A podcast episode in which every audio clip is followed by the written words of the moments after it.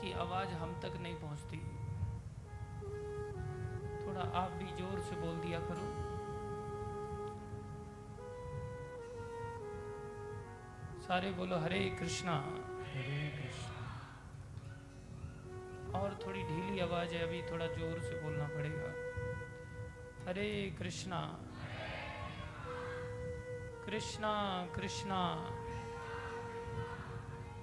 हरे हरे। हरे राम हरे राम राम राम, हरे हरे।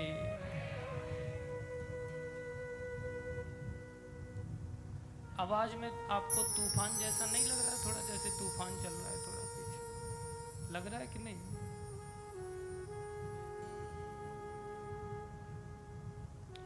इसको थोड़ा ऐसे घुमाओ। आगे ला करके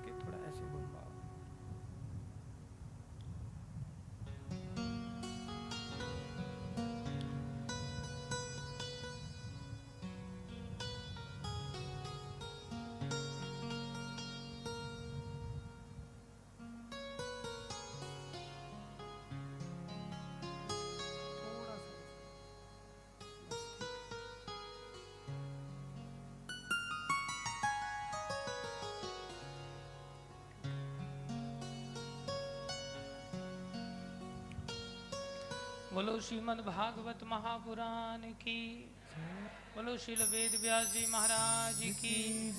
बोलो श्रील सुखदेव गोस्वामी महाराज की। शील परीक्षित महाराज की।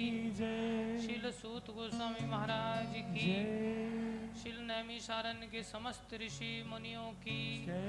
शील गुरु परंपरा की। जय। श्री श्री गौर राधा कृष्ण भगवान की। जय। श्री श्री गौर निताई पंच तत्व की श्री श्री प्रहलाद नरसिंह देव भगवान की। जय। श्री श्री तुलसी शालिग्राम भगवान की। जय। श्री श्री षडगो स्वामी गण की। जय। शिल गुरु परंपरा की। जय। जगत गुरु शिल प्रभुपाद की। श्री गुरु महाराज की। अनंत कोटि वैष्णव वृंद की बोलो हरिद्वार धाम की बोलो गंगा मैया की बोलो यमुना मैया की बोलो आप सबकी आप सबकी जय में भी कमी नहीं रहनी चाहिए।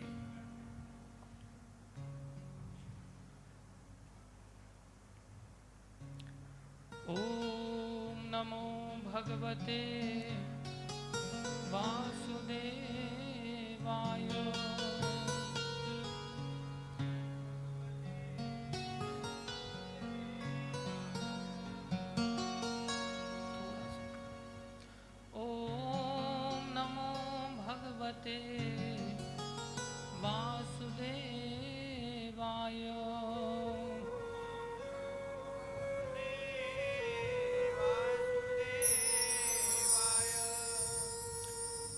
कथा में आपको कष्ट नहीं देंगे ज़्यादा बोलने का, सुनना पड़ेगा बस थोड़ा।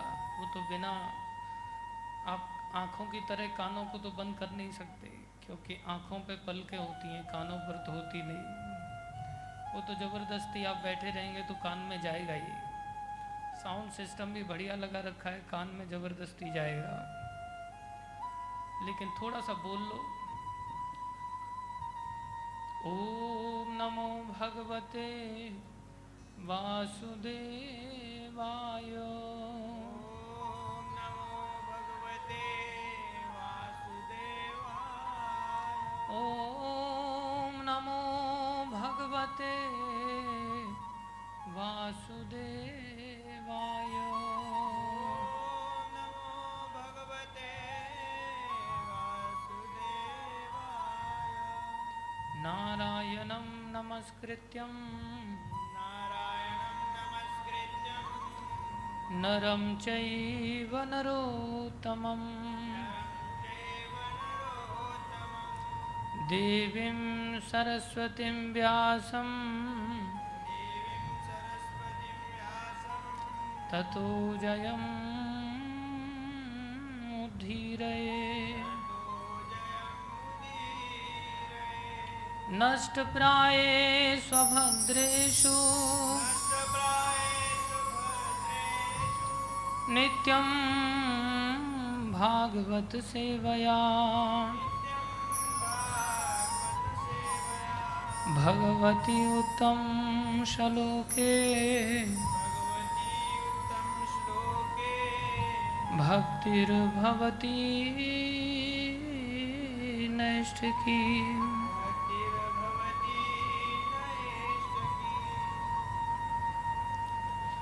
ॐ ज्ञानमतिमिरन्धस्य ज्ञानञ्जनशलाकया चक्षुरुन्मिलितं ये तस्मै श्रीगुरुवे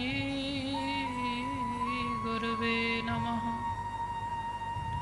श्रीचैतन्यमनोभीष्टं स्थापितं येन भूतले स्वयं रूपकदा मह्यं ददाति स्वपदान्तिकम्। वन्देऽहं श्रीगुरो श्रीयुतापदकमलं श्रीगुरुन् वैष्णवांश श्रीरूपं सागरजातं सहगना रघुनाथान्वितं तं सजीवं साद्वैतं सावधूतं परिजनसहितं कृष्णचैतन्यदेवं। श्रीराधाकृष्णपदान् सहगणललिता श्रीविशाखान्वितांश्च। हे कृष्णकरुणा सिन्धो दीनबन्धो जगत्पते। गोपेश गोपीककान् श्रीराधाकान्त नमस्तु ते तप्तकाञ्चन गौरङ्गी राधे वृन्दावनेश्वरी वृषभानुसुते देवी, प्रणमामि हरिप्रिय वाञ्छाकल्पतरुभ्यश्च कृपा सिन्धुभ्य एव च पतितानां पावनेभ्यो, वैष्णवेभ्यो नमो नमः। जय श्री कृष्ण चैतन्य प्रभो नित्यानन्दा। श्री अद्वैत गदाधर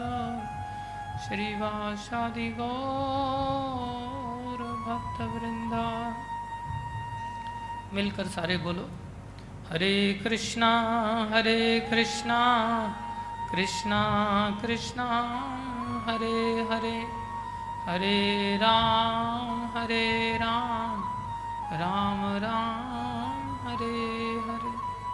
थोड़ा आवाज़ निकाल के बोलो, हरे कृष्णा हरे कृष्णा कृष्णा कृष्णा, हरे हरे हरे राम हरे राम राम राम, हरे हरे। हरे कृष्णा हरे कृष्णा कृष्णा कृष्णा, हरे हरे।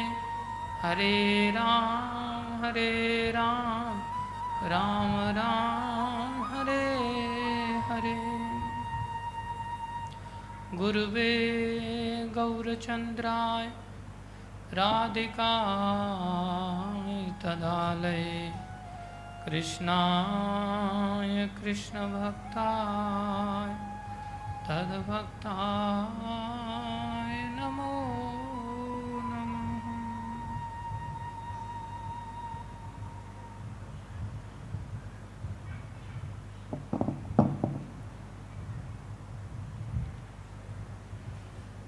हरे कृष्णा। फिर ढीले पड़ गए, आप सभी बोलते ही नहीं। हरे कृष्णा हरे कृष्णा कृष्णा कृष्णा, हरे हरे हरे राम हरे राम राम राम, हरे हरे हरे कृष्णा। आप सभी भक्तों का माताओं का, बालकों का।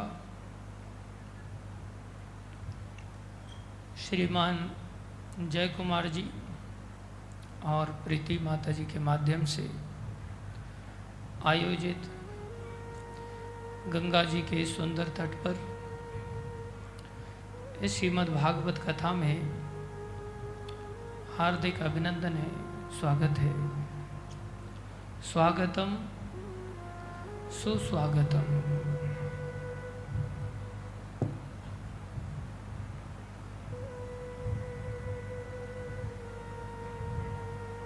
ये बड़े सौभाग्य की बात है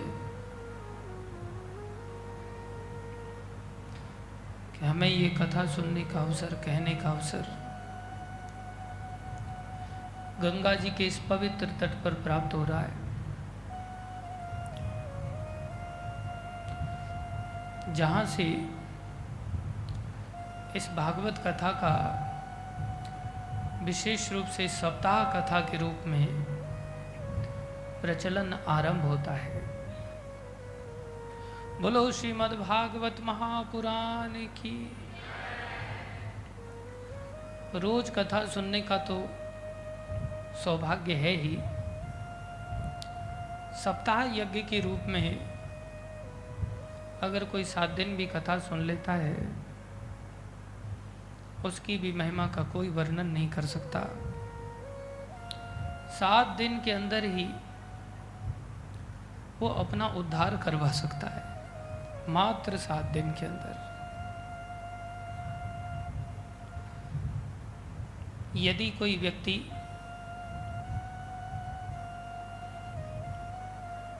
सही रूप से निष्ठा के साथ इस भागवत को सात दिन ही सुन ले।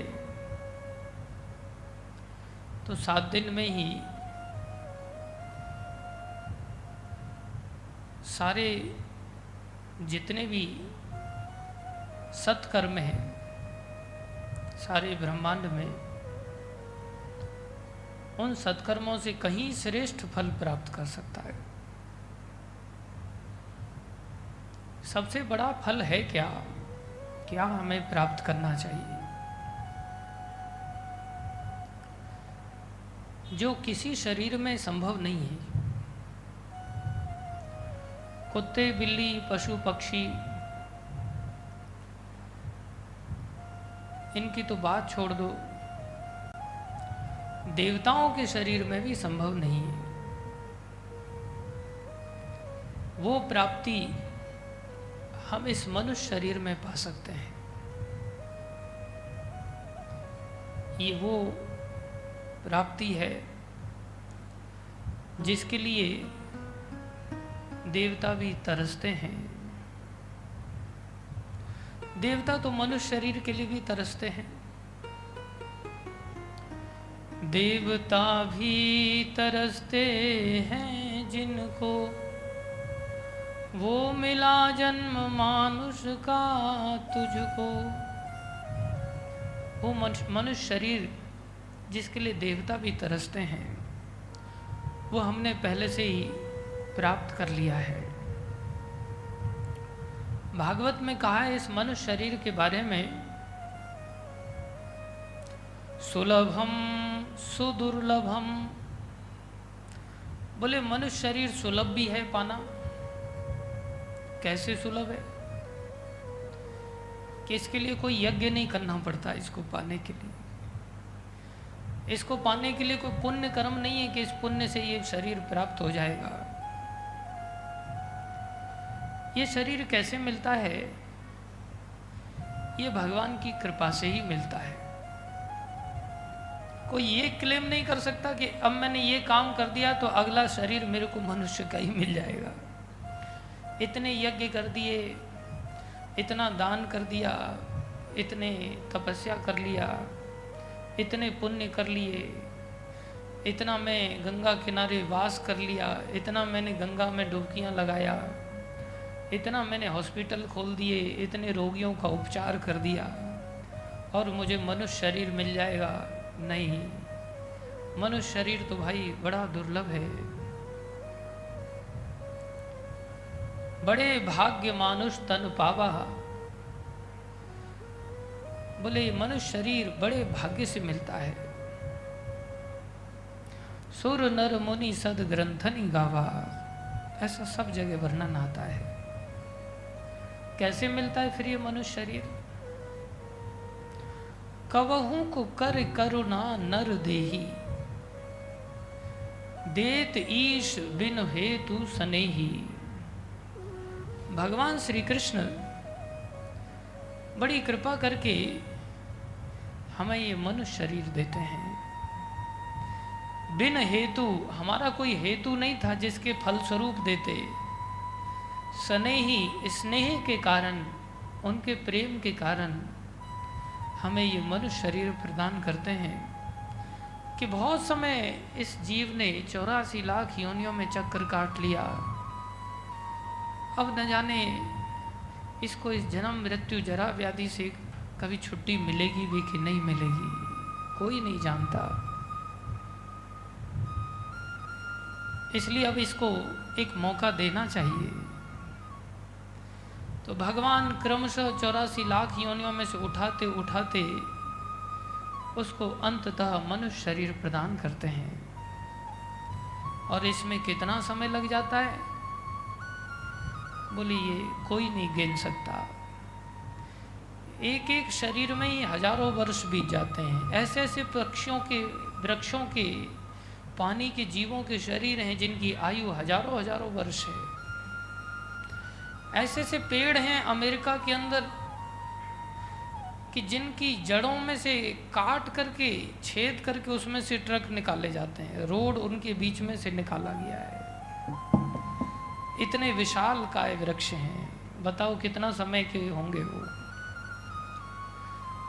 उन सब शरीरों को पार करते हुए हम सबको ये मनुष्य शरीर प्राप्त होता है। कोई चीज़ आ जाती है तो कीमत नहीं रहती।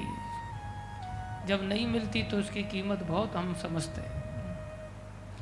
जैसे कोई बालक के पास साइकिल ना हो और साइकिल आ जाए उसके पास कितने दिन तक उस साइकिल को वो पहुँच पाँच करके संभाल के रखता है? कितने दिन तक? दस पंद्रह दिन, महीना, दो महीना। उसके बाद वो कहाँ धूल खा रही है पता ही नहीं चलता। नया मकान, दुकान मिलता है, कितना संभाल करके रखते हैं। बाद में कोई नहीं संभालता।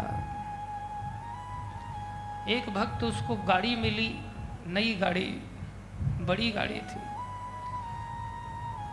अब तो वो जहाँ ले करके जाए, उतरे, उतरने से पहले उस पर हाथ मारे, साफ़ सफ़ाई करे उसको। फिर चढ़ने से पहले साफ़ सफ़ाई करे।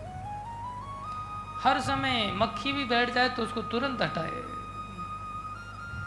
और महीना बीत गया तो फिर उसके बाद बंदर भी उस पर क्या करके जा रहा है तो भी उसको कोई फ़र्क नहीं पड़ रहा है।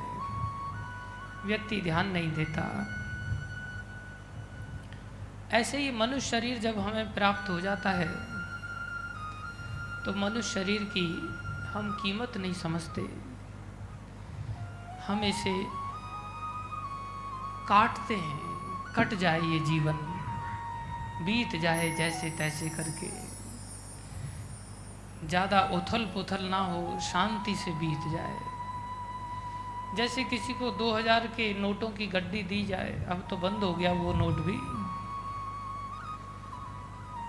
और उस गड्डी को लेके सोचे ये गड्डी जैसे तैसे करके शांति से खर्च हो जाए। ये उसका सोचना अच्छा है क्या?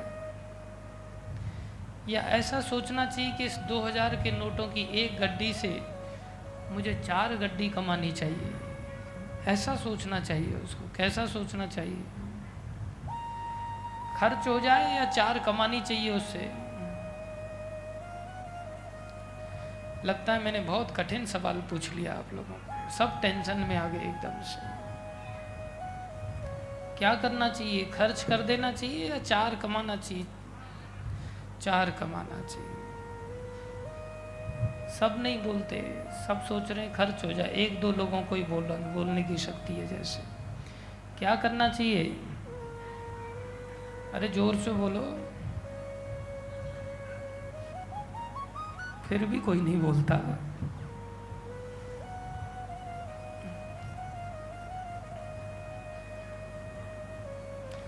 अगर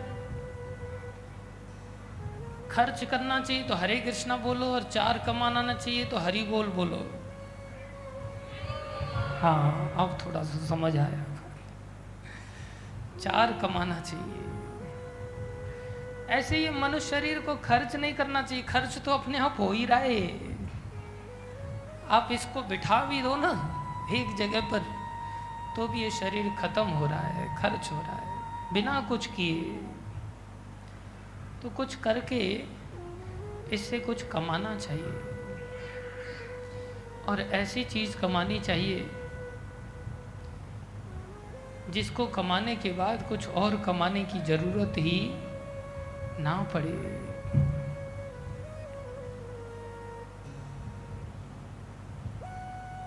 ऐसी वस्तु क्या है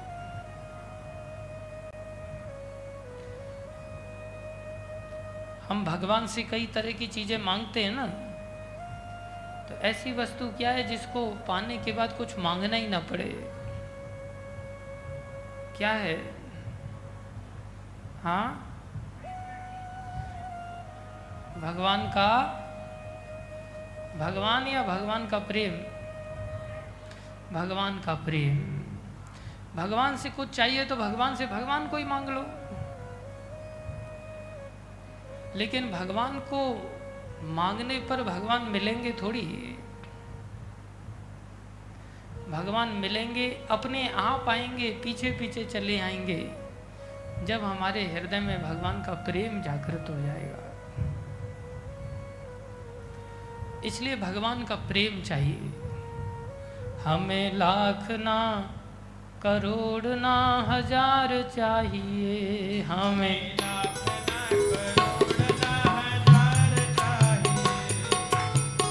हम सबको तो चाहिए ना। लाख भी चाहिए, हज़ार भी चाहिए, करोड़ भी चाहिए। इसलिए कोई बोलता नहीं कि नहीं चाहिए।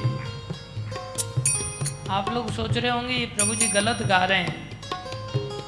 हमें लाख भी, करोड़ भी, हज़ार भी चाहिए।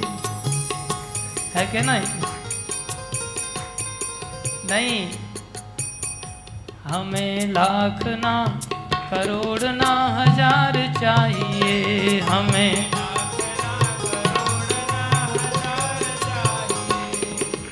आपको नहीं चाहिए तो आप भी गा दो थोड़ा। हमें लाख ना, करोड़ ना हज़ार चाहिए हमें। हमें श्याम जी, हमें कृष्ण जी, बस तो तुम्हारा प्यार चाहिए। हमें श्याम जी को, हमें कृष्ण जी, बस तुम्हारा प्यार चाहिए। हमें कृष्ण जी, हमें श्याम जी, बस तुम्हारा प्यार चाहिए। हमें कृष्ण जी, हमें श्याम जी, बस तुम्हारा प्यार चाहिए। हे कृष्ण हमें तो केवल आपका प्रेम चाहिए। यही चैतन्य अवतार में भगवान श्री कृष्ण ने शिक्षा दिया। न धनम, न जनम, न सुंदरीम कवितां वा जगदीश कामये। मम जन्मनि, जन्मनीश्वरे। भवतान् भक्तिरहेतुकी त्वयि।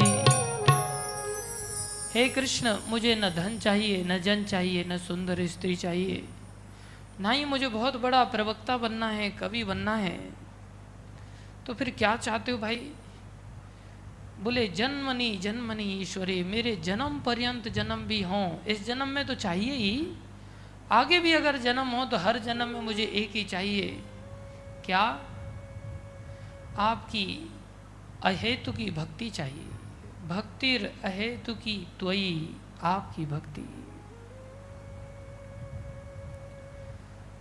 भक्ति मतलब प्रेम। भक्ति मतलब सेवा। सेवा मतलब भक्ति। कैसी अहेतु की सेवा तो करें, लेकिन बदले में कुछ नहीं चाहिए। सेवा के बदले में कुछ चाहिए तो फिर वो प्रेम नहीं है। जैसे कोई नौकर किसी मालिक की सेवा कर रहा है और बदले में पगार ले रहा है तो फिर वो प्रेम थोड़ी है। उसका प्रेम मालिक से है या पैसे से है? ऐसा लगता है कि मूर्तियाँ बैठी हैं, कोई बोलता ही नहीं। उसका प्रेम मालिक से है या पैसे से है? पैसे से है हाँ तो थोड़ा सा जागते हैं फिर आप लोग। उसका प्रेम मालिक से नहीं है। भगवान हम सबके पिता हैं। उनसे हमारा प्रेम होना चाहिए। उनसे कोई व्यापार नहीं होना चाहिए।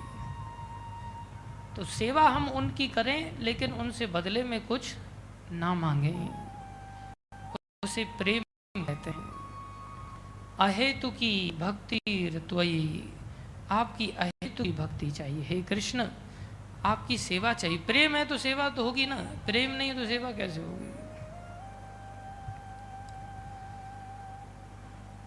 ऐसी कामना करना, बोलिए, वो प्राप्ति है, वो फल है जिसको पाने के बाद फिर और कुछ पाने के लिए भागना नहीं पड़ेगा। कुछ नहीं करना पड़ेगा। आज हम सब भाग रहे हैं। इतनी चीज़ें चाहिए कि ये दिल मांगे मोर, और चाहिए और चाहिए और चाहिए। कर लो दुनिया। मुट्ठी में मुट्ठी में दुनिया तो होती नहीं। हम दुनिया की मुट्ठी में चले जाते हैं। अरे उस प्रेम को पाएँगे तो भगवान मुट्ठी में आ जाएँगे। और जब भगवान आ गए तो सारा दुनिया के बनाने वाला ही आ गया तो फिर क्या बाकी रह गया? याद रखो, इस सिद्धांत को तीन प्रकार के लोग होते हैं। निम्नतम लोग, मध्यतम लोग और उच्चतम लोग। निकृष्ट प्रकार के लोग पाए जाते हैं। जो मोहल्ले के चौपालों पर बैठ कर के गली मोहल्लों की बातें करते हैं कि देखो, इसका लड़का ये कर रहा है, इसकी लड़की ये कर रही है, तेरे को पता है, इसकी लड़की भाग गई, उसका लड़का इंजीनियर बन गया, उसने आईपीएस क्रैक कर लोग सूर्य लोक में जाने की तैयारियाँ हो रही हैं। कितनी बड़ी घटना घटी। तो घटनाओं की चर्चा करते हैं। वो लोग मध्यम कैटेगरी के लोग होते हैं। Middle class.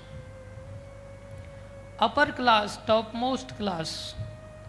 वो लोग होते हैं जो सिद्धांत की चर्चा करते हैं। किसकी चर्चा? सिद्धांत की। प्रिंसिपल्स की चर्चा करते हैं। तो सिद्धांत क्या है?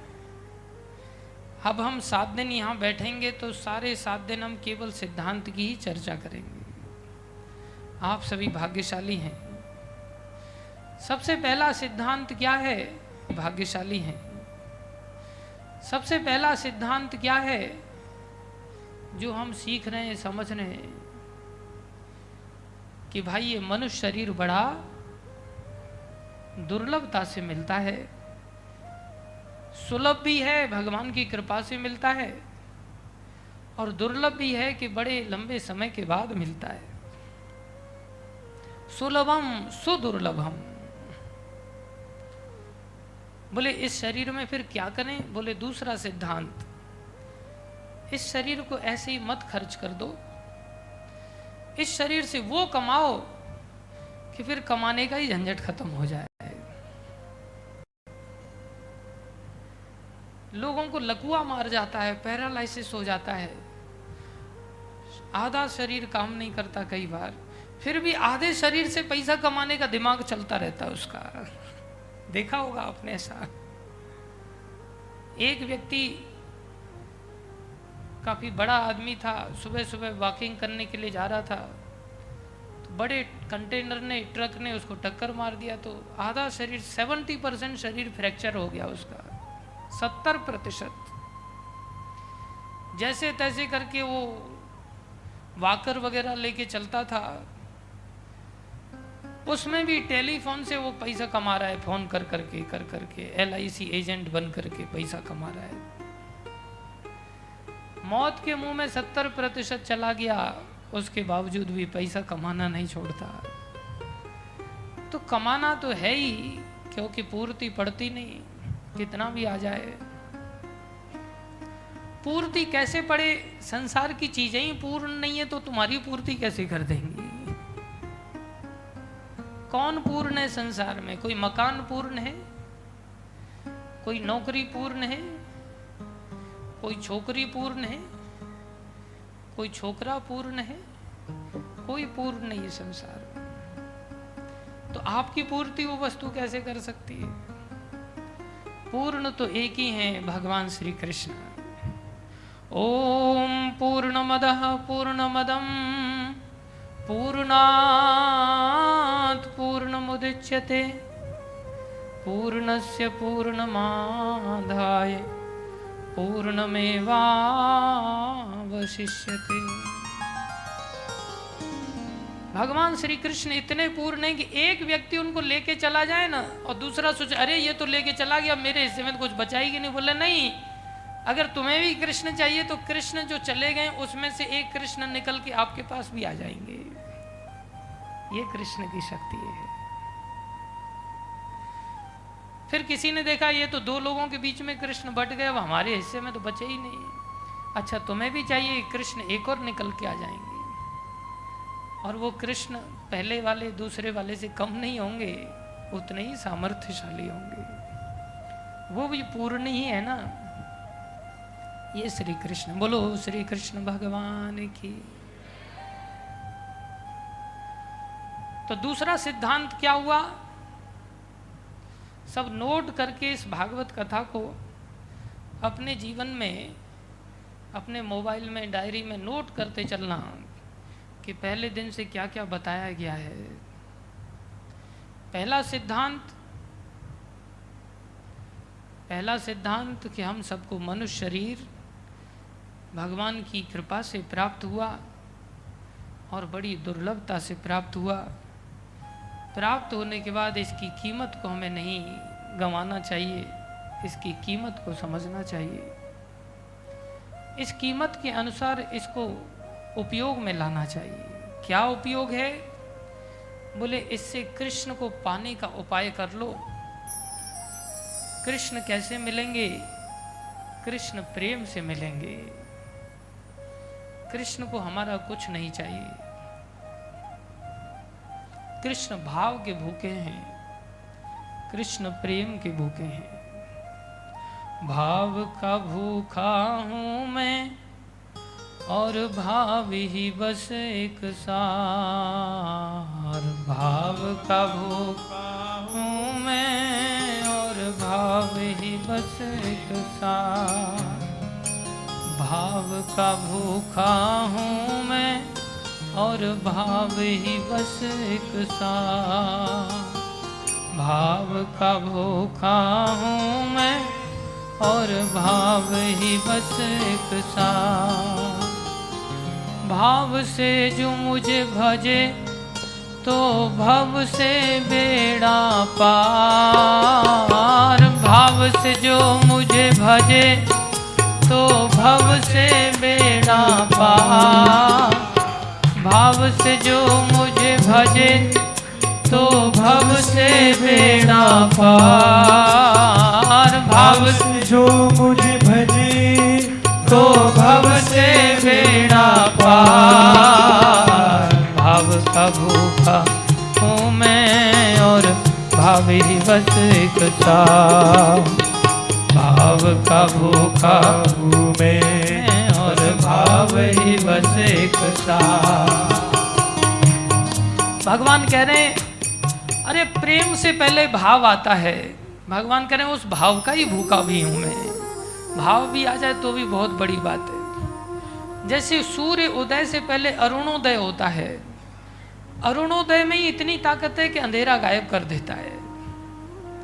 जैसे फूल खिलने से पहले कली आती है, भगवान कहते हैं, मैं कली का भी भूखा हूँ। प्रेम नहीं आया, तुम्हारे अंदर कोई बात नहीं। भाव आ गया, उतने में ही भगवान पीछे घूमने लगते हैं। भाव का भूखा हूँ मैं और भाव ही बस एक सार भाव का भाव ही बस एक साथ। भाव से जो मुझे भजे तो भव से बेड़ा पार। भाव से जो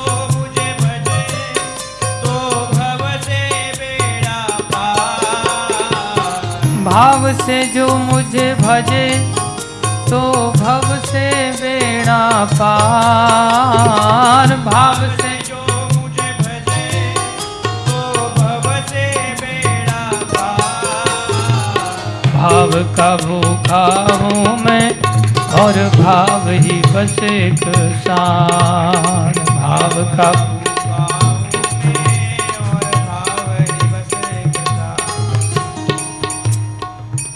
हैं भाव बिन सुनी पुकारे, मैं कभी सुनता नहीं। भाव बिन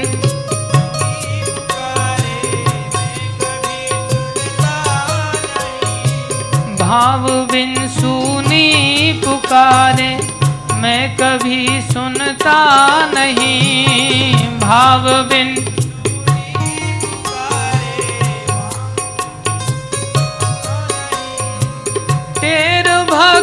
भाव की, तेर भक्ति। तेर भक्ति भाव की, तेर भक्ति। करती मुझे लाचार, करती मुझे लाचार। भाव का भूखा हूँ मैं, और भाव ही बस। एक साथ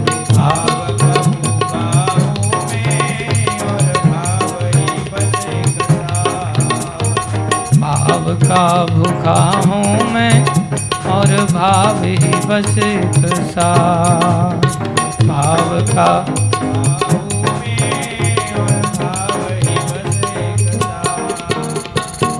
भाव बिन सर्वस्व भी दे मैं कभी लेता नहीं। भाव बिन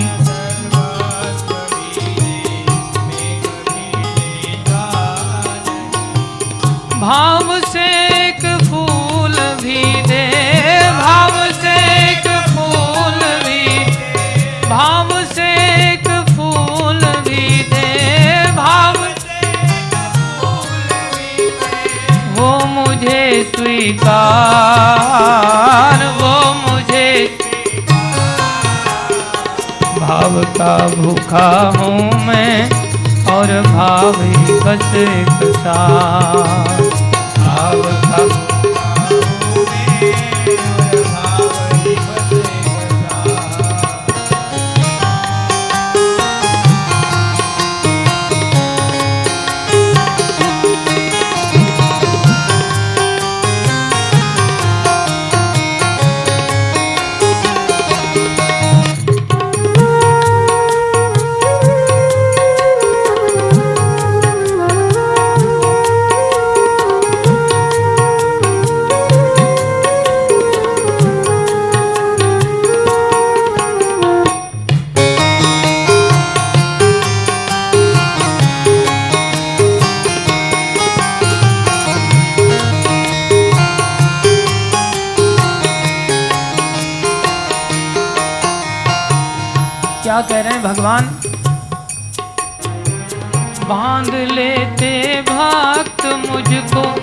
प्रेम की जंजीर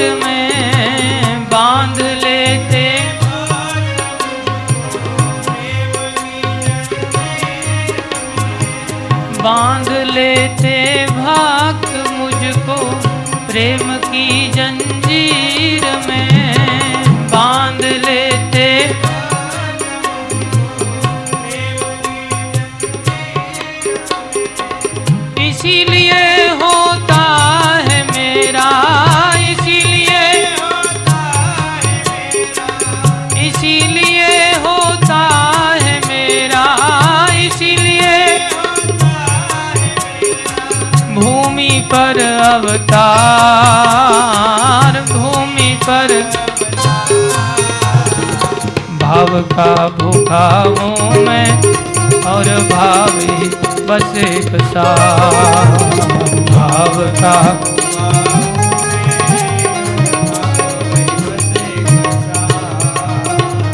भाव का भूखा हूँ मैं और भावी बस एक भाव का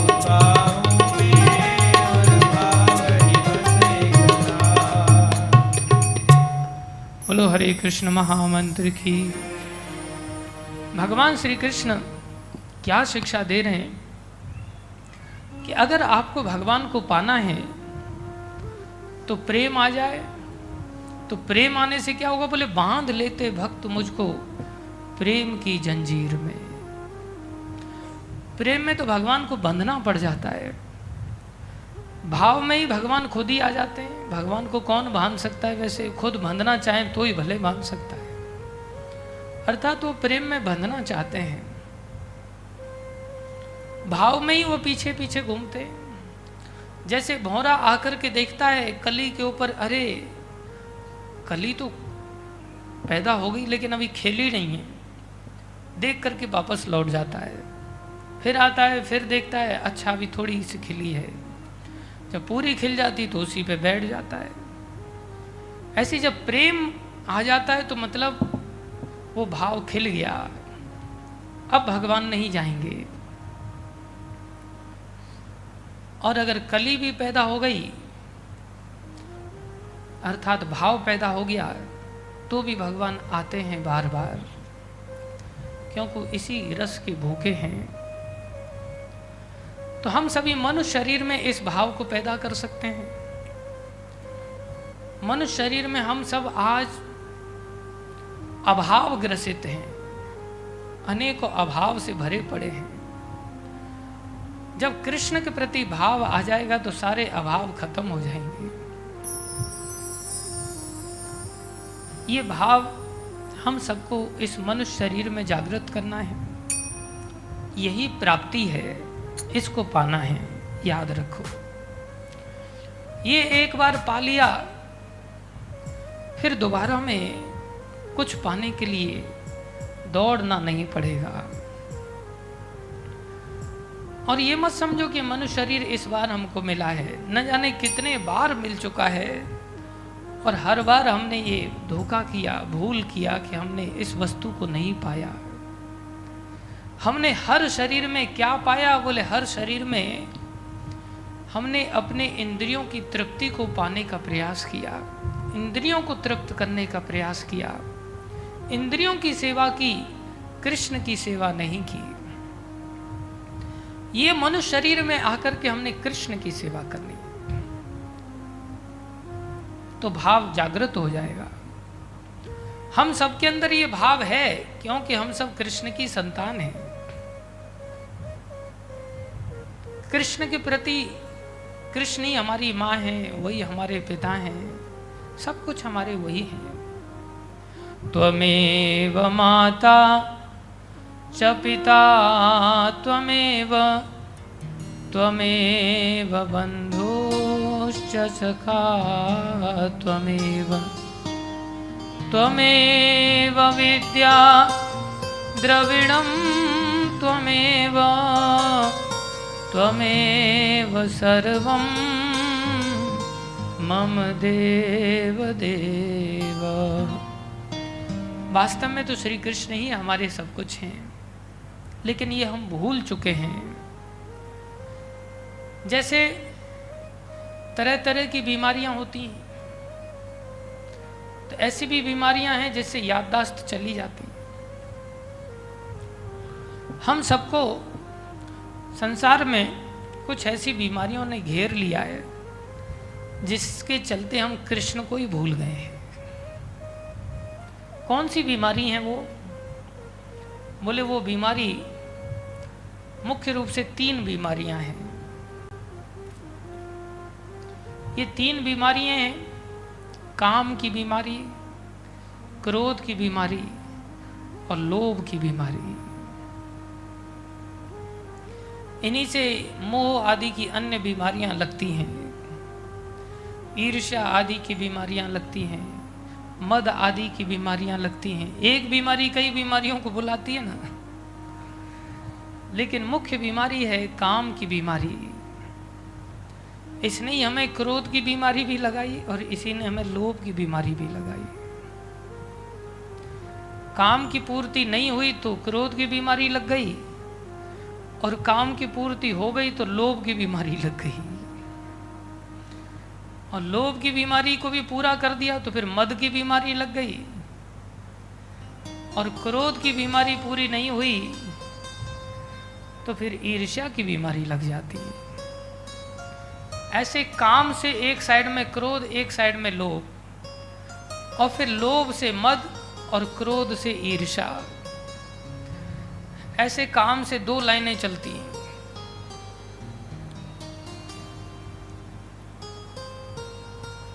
और फिर बीमारियाँ इतनी भयानक हो जाती हैं कि कृष्ण तो हमेशा हमेशा के लिए भूल जाते हैं। जीवन में हम सबके। तो याद रखो, उन श्री कृष्ण को हमें पाना है। लेकिन पहले से ही संसार में बहुत सारी चीज़ों को पाने के दिमाग में बात बैठी हुई है। संसार में हमने कह तो दिया, न धनम पैसा नहीं चाहिए, लेकिन बाहर निकलते ही क्या यहीं बैठे बैठे भी पैसा चाहिए? और यहीं बैठे बैठे पैसा नहीं चाहिए। कई बार आदमी से कुछ पैसे की आमदनी हो नहीं रही है नौकरी चाकरी लग नहीं रही है तो एक काम करो, बोले, भागवत कथा करवा दो, सब ठीक होने लग जाएगा। तो भागवत कथा भी किस लिए कराई जा रही है? पैसे के लिए कई बार। अब पता नहीं जय कुमार जी का क्या भावना है? सब लोग जय कुमार जी को घूर घूर के मत देखने लगना। अरे जय कुमार जी की क्या काजा? जो कथा कहने वाले लोग हैं, उनके अंदर भी पैसा चाहिए। जबकि इस कथा की शुरुआत यहाँ से होती है कि भैया, हमें कृष्ण चाहिए। लेकिन हमारे अंदर बीमारी है ना, क्या करें? नहीं भी चाहते हैं तो भी बीमारी मजबूर कर रही है। बीमारी ऐसी लगी है कि कथा पर बैठ कर के व्यास बन करके कह तो रहे त्याग करो त्याग करो, संसार में खाली हाथ आए थे, खाली हाथ जाएँगे। ना कुछ साथ लाए थे, ना कुछ ले चलेंगे। जो यहाँ पाया यहीं दे चलेंगे तो कहीं दूसरी जगह क्यों दे के जाना? त्याग करो सब चीज़ों का और हमें दे दो, हमें दे दो। कथाकार कहते भैया, हमें दे दो, हमें दे दो। तो कथाकार को भी बीमारी लगी है। ये बड़ा भयानक है बीमारियाँ। तो कथा कहने वाला भी जब पैसे की इच्छा से ही कथा कह रहा है कि इतना लाख दोगे तो कथा करेंगे, नहीं दोगे तो नहीं करेंगे। तो फिर बीमारी हमारी कैसे ठीक होगी? तो ये दुनिया में बीमारी ठीक कहाँ होगी फिर? काम की बीमारी जिसमें पैसा चाहिए, धनम, न जन्म, बहुत अनुयायी चाहिए फॉलोअर चाहिए। यूट्यूब पर देखते हैं कि हाँ इतने फॉलोअर हो गए कि नहीं मेरे। ना सुंदर बोला, नहीं नहीं, सुंदरी स्त्री भी चाहिए। ये तो बीमारी है ना। सुंदर पुरुष चाहिए, पैसा चाहिए, सब कुछ चाहिए। फिर कृष्ण चाहिए ऐसे कृष्ण कैसे मिलेंगे? कृष्ण की चाहत तो पैदा ही नहीं हो रही है। कृष्ण की चाहत तो ढक गई बहुत नीचे। उसके ऊपर दुनिया भर की चाहतों का पहाड़ बन गया। बोले बीमारी कहीं दुनिया में ठीक हो सकती है? और याद रखो, ये इतनी खतरनाक बीमारी है, इतनी खतरनाक बीमारी है ये। काम की, क्रोध की, लोभ की, ये अनादि काल से लगी हुई है हम सबको, और ये अनादि काल तक पीछा नहीं छोड़ने वाली। हम किसी भी शरीर में जाएँगे, हो सकता हम कुत्ते के शरीर में जाएँगे तो वहाँ भी कुतिया चाहिए। गधे के शरीर में जाएँगे जाएँगे, वहाँ भी गधी चाहिए। कबूतर बनेंगे तो वहाँ भी कबूतरी चाहिए। वहाँ भी घोंसला चाहिए। वहाँ भी बहुत सारी खाने, पीने आदि की सब वस्तुएँ चाहिए। चैचे, मैचे, वहाँ भी सब चलता रहता है। ये बीमारी अगर इस शरीर में ठीक नहीं कर पाए तो किसी शरीर में ठीक नहीं हो सकती, याद रखो। तो भैया, ये बीमारी का इलाज कहाँ होता है? ये बीमारी कहाँ ठीक होती है? ये बीमारी ठीक केवल इस भागवत कथा से ही हो सकती है। और किसी जगह इस बीमारी का दुनिया में कहीं कोई इलाज नहीं है। कोई कहे, मैं इस कथा को तब सुनूँगा, पहले ठीक हो जाऊँगा। अरे, दुनिया में तुम कहाँ ठीक होकर के जाओगे? कहीं इलाज ही नहीं।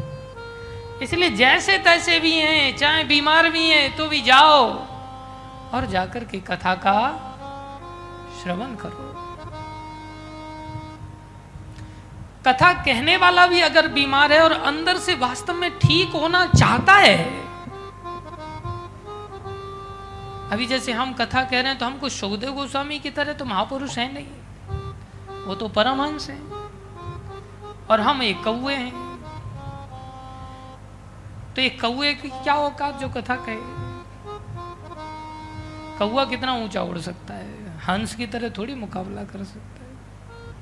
हम तो खुद दोषों से भरे पड़े हैं। लेकिन हृदय से इच्छा है कि हम ठीक हो जाएँ।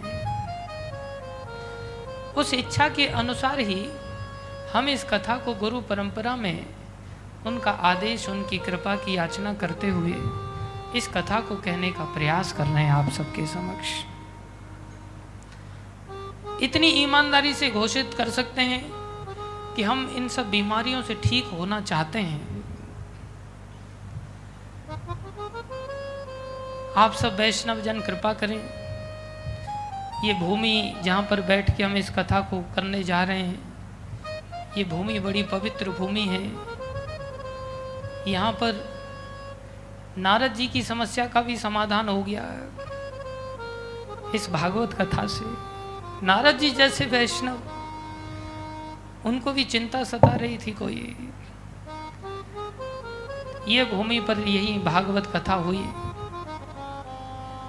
तो ये बड़ा सौभाग्य है हम सबका कि हम सब इस कथा के माध्यम से इस बीमारी को ठीक कर सकते हैं, एक दूसरे का सहयोग करके।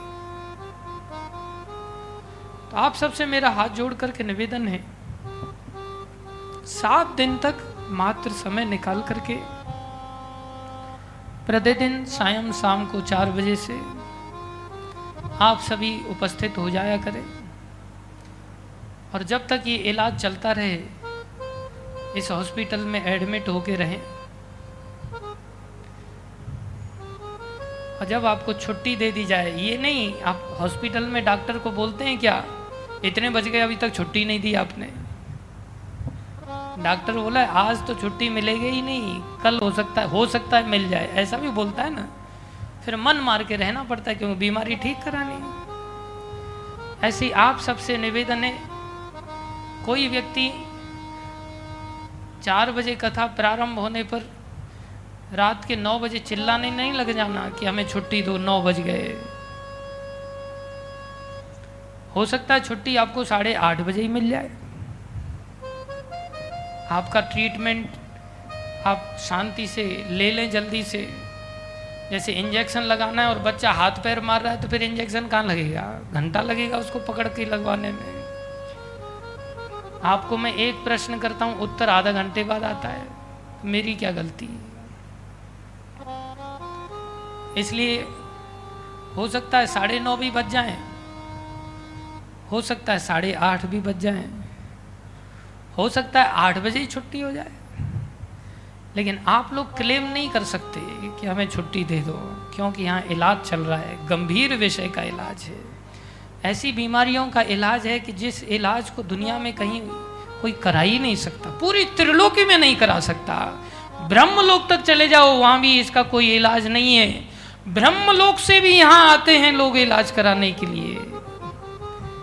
ये धरती, ये भूलोक, ओम भूर भुवस्व भूलोक से आरंभ होता है। ये गायत्री मंत्र जिसमें भूलोक की महिमा है। तो इस भूमि पर तो ब्रह्मलोक से लोग आते हैं। तो आप सभी से निवेदन है, इस इलाज को करवाओ। और ये इलाज के बारे में मैं नहीं कह रहा हूँ। इस इलाज की जानकारी स्वयं भगवान श्री कृष्ण ने ही अपने मुखारविंद से दी है। और इसका इलाज भी श्री कृष्ण की लीलाएँ ही है बस। इसलिए इस भागवत में कुछ नहीं है। इस भागवत में केवल भगवान श्री कृष्ण का ही गुणगान है। शुरू से लेकर के आखिरी तक केवल और केवल भगवान श्री कृष्ण और राधा रानी का ही गुणगान। बोलो, राधा कृष्ण भगवान की। केवल राधा कृष्ण भगवान का गुणगान है। उनको समझने के लिए उनके अन्य अवतारों का भी गुणगान है कि एकदम से राधा कृष्ण को नहीं समझ सकते हम। इसलिए शुरू से ही इस ज्ञान को हम सब जीवों के लिए भगवान ने प्रदान किया। किसने किसको दिया था ये ज्ञान? बोले, ये भागवत कथा भगवान श्री कृष्ण ने भगवान विष्णु को सुनाई थी। किसको सुनाई थी? भगवान विष्णु को। और भगवान विष्णु ने यही कथा माता लक्ष्मी को सुनाया था। बोले, यही कथा भगवान श्री शंकरसन ने चार कुमारों को सुनाई थी। जो ब्रह्मा के पुत्र हैं, सनक, सनातन, सनत और सनंदन। यही कथा सांख्यायन मुनि को सुनाया चार कुमारों ने फिर। सांख्यायन मुनि ने पराशर ऋषि को और पराशर ऋषि के साथ ही इस कथा को बृहस्पति जी ने भी सुना था। और पराशर ऋषि से मैत्री ऋषि ने इस कथा को सुना। और मैत्री जी की मुलाकात भी इसी हरिद्वार में होती है, विदुर जी के साथ। मैत्री जी ने इस कथा के प्रसंगों को विदुर जी को भी सुनाया था। उधर बृहस्पति जी ने सुनने के बाद इसी कथा को मैत्री ऋषि के साथ में उद्धव जी से भी बृहस्पति जी ने इस कथा को सुनाया। और उद्धव जी ने द्वारका की रानियों को ब्रजमंडल में कुसुम सरोवर पर सुनाया। जहाँ से हम कथा करने के लिए आए हैं आपके पास। गोवर्धन धाम। बोलो गिरिराज महाराज की। वहाँ भी इस कथा को सुनाया गया था। और उन रानियों का भगवान धाम को, भगवत धाम को गमन हुआ। यही कथा नारायण भगवान भगवान शंकर को सुनाते, बोलो, शंकर भगवान की और यही कथा, अमर कथा के रूप में भगवान शंकर ने माता पार्वती को भी सुनाया था। और ये माता पार्वती का भी स्थान है, यहीं पर माता सती, जिन्होंने अपने देह का त्याग किया था। बोलो, सती माता की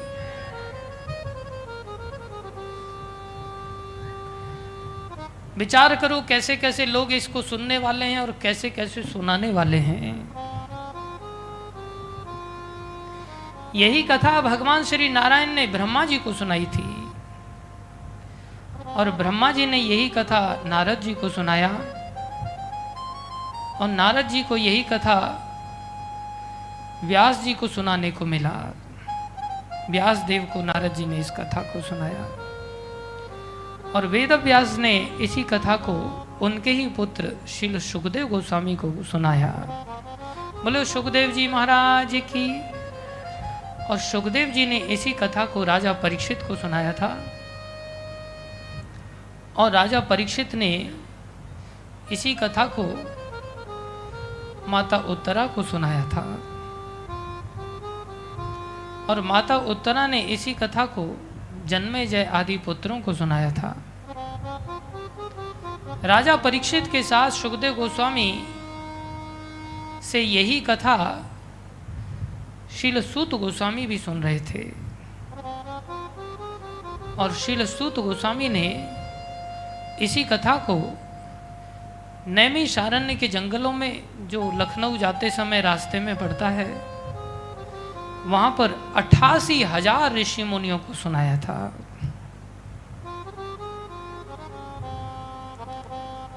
और अट्ठासी हज़ार ऋषि मुनियों की जो श्रवण की ये कथा है, जिसमें सूत जी ने उन ऋषि मुनियों के जो अगुआ ऋषि थे, जिनका नाम शौनक आदि ऋषि थे, उन सभी ऋषियों के साथ प्रश्न उत्तर के रूप में इस कथा को सुनाया था। यही कथा हम सब आज सुनने जा रहे हैं। ये नैमी शारण्य के जंगलों में जो कथा सुनाई गई थी, वही कथा का प्रारूप हमारे पास उपलब्ध है।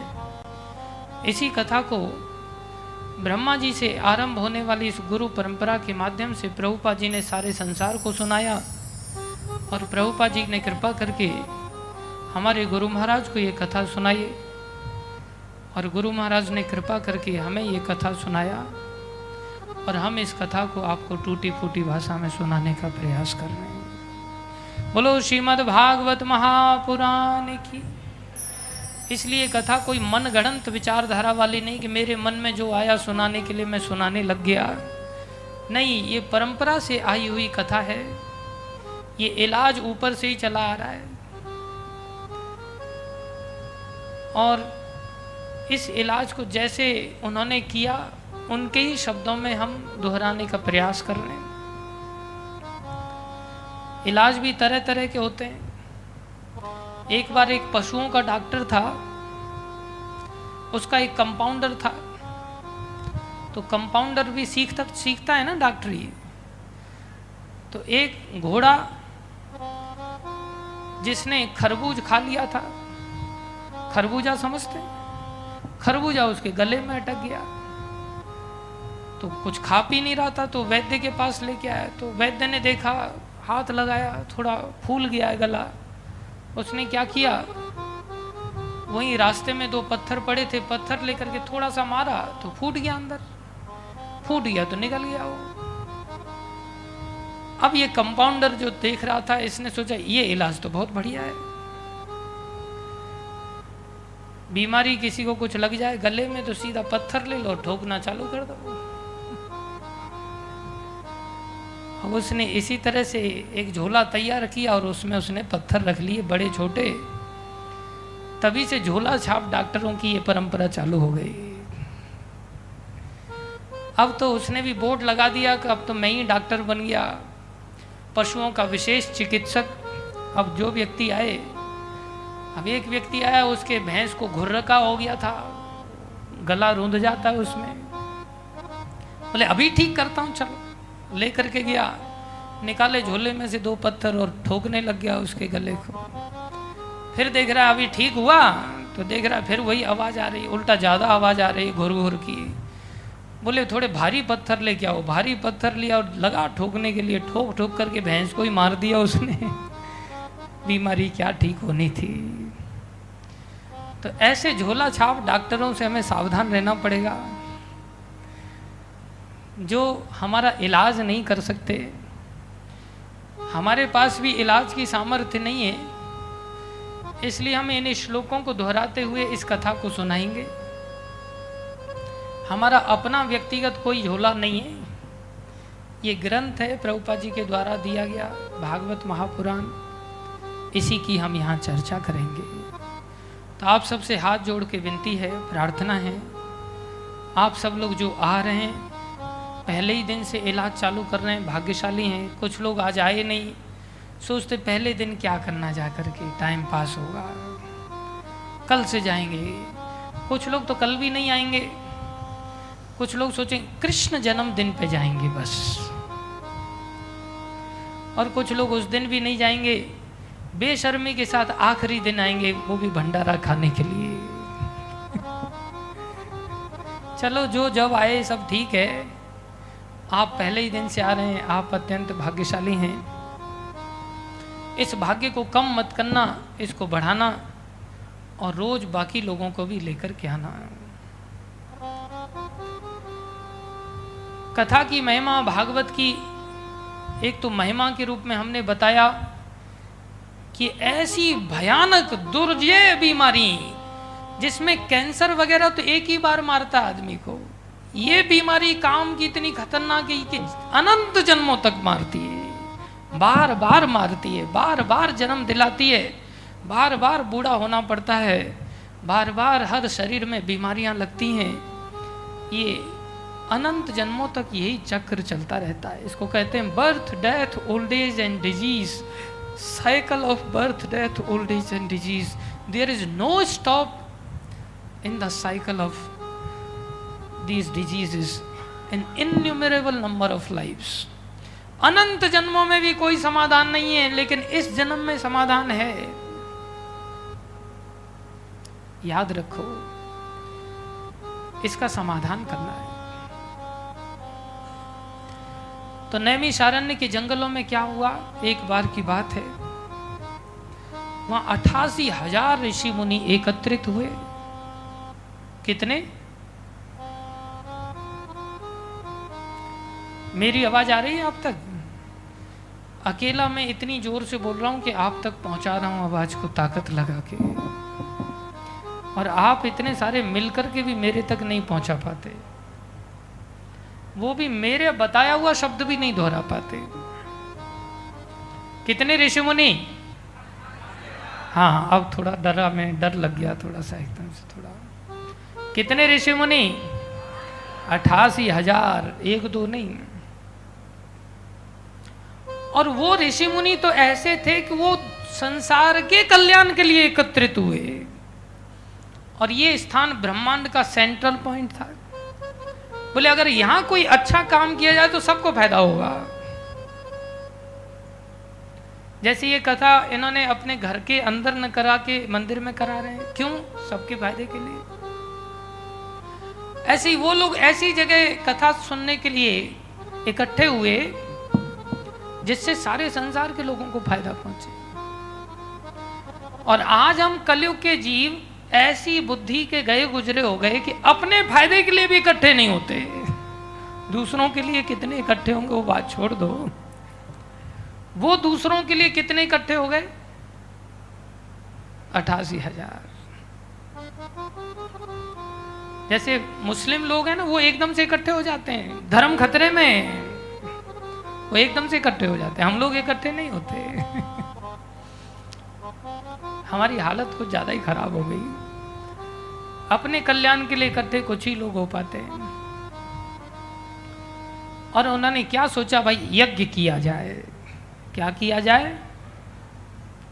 फिर चुप पड़ गए आप लोग। क्या किया जाए? यज्ञ किया जाए। क्योंकि भगवान श्री कृष्ण ने गीता में घोषणा किया है अन्नाद भवंती भूतानी। अरे, अन्न से पेट भरता है। और ये अन्न कैसे पैदा होता है? परजन्याद अन्न संभव, वर्षा से अन्न पैदा होता है। और ये वर्षा कैसे होती है? यज्ञाद भवती परजन्यो। यज्ञ से वर्षा होती है। यज्ञ कैसे होते फिर? यज्ञ कर्म समुद्भव। यज्ञ कर्मों से होते हैं। तो बोले, यज्ञ किया जाना चाहिए। भगवान की सृष्टि है, सबका भला होगा। तो उन्होंने बड़े यज्ञ के कुंड बनाए और उसमें आहुति डालना चालू किया।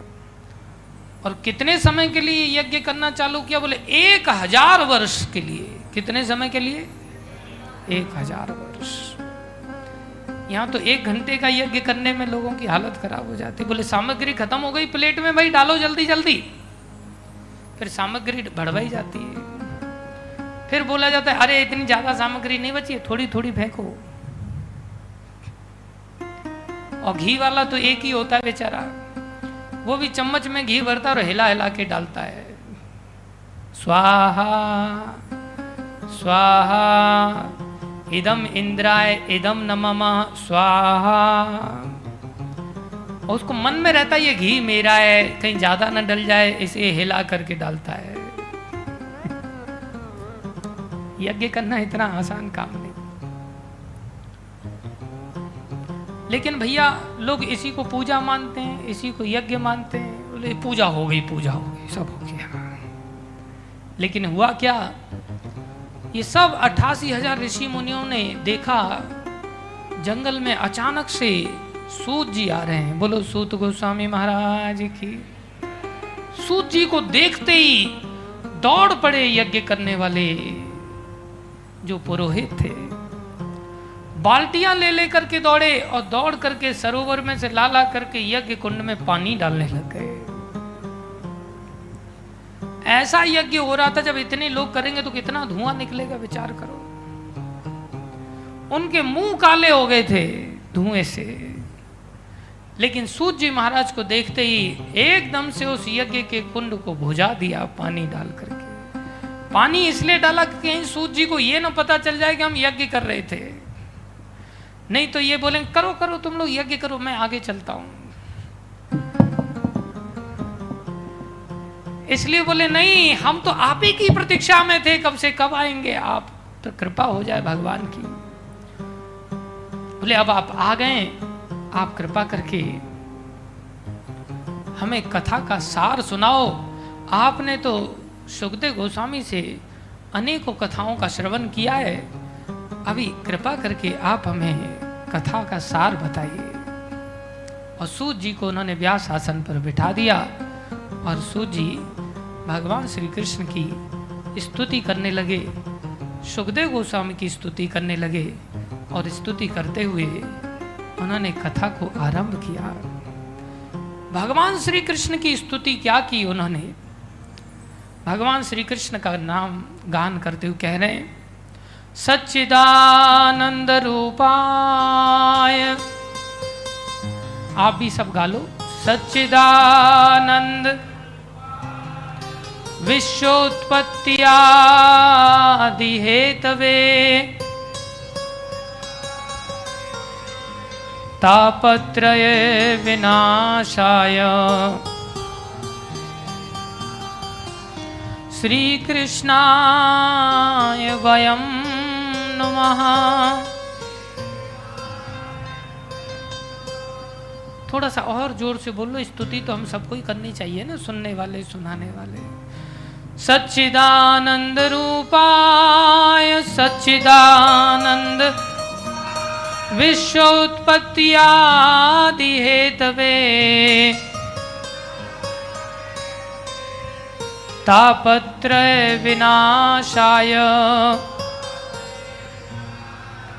श्रीकृष्णाय वयं नमः।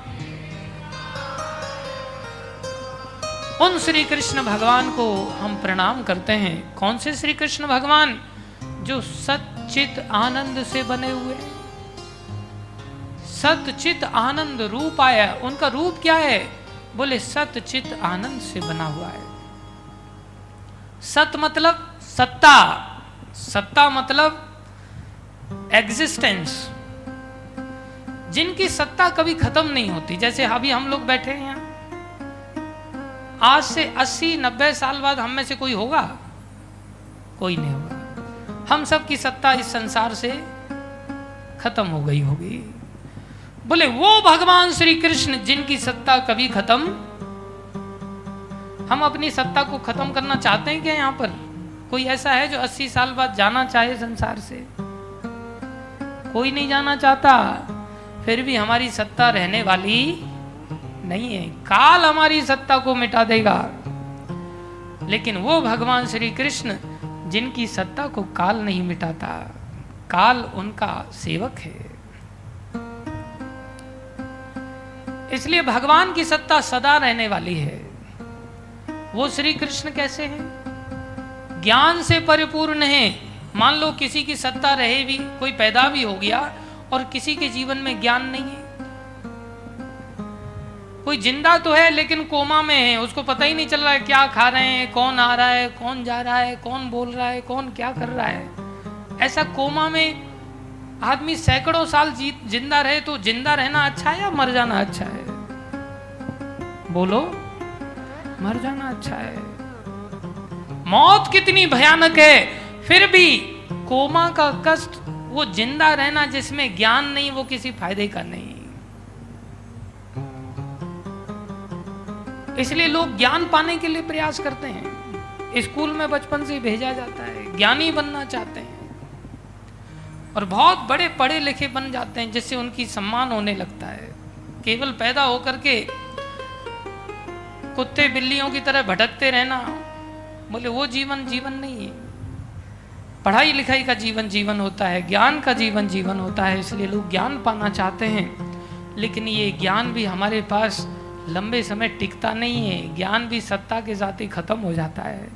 लेकिन भगवान श्री कृष्ण कैसे हैं? बोले, उनके पास ऐसा ज्ञान है कि उसको, ज्ञान को कभी बदलने की ज़रूरत ही नहीं पड़ती। संसार का जो ज्ञान हम स्कूलों में लेते हैं तो बदल जाता है। हम जब इंजीनियरिंग करते थे, पाँच साल बाद उस इंजीनियरिंग का भी सिलेबस बदल गया। सब सिलेबस बदल जाते हैं। सोचते हैं कि भाई पहले वाला सिलेबस अब काम का नहीं रहा। नया सिलेबस होना चाहिए।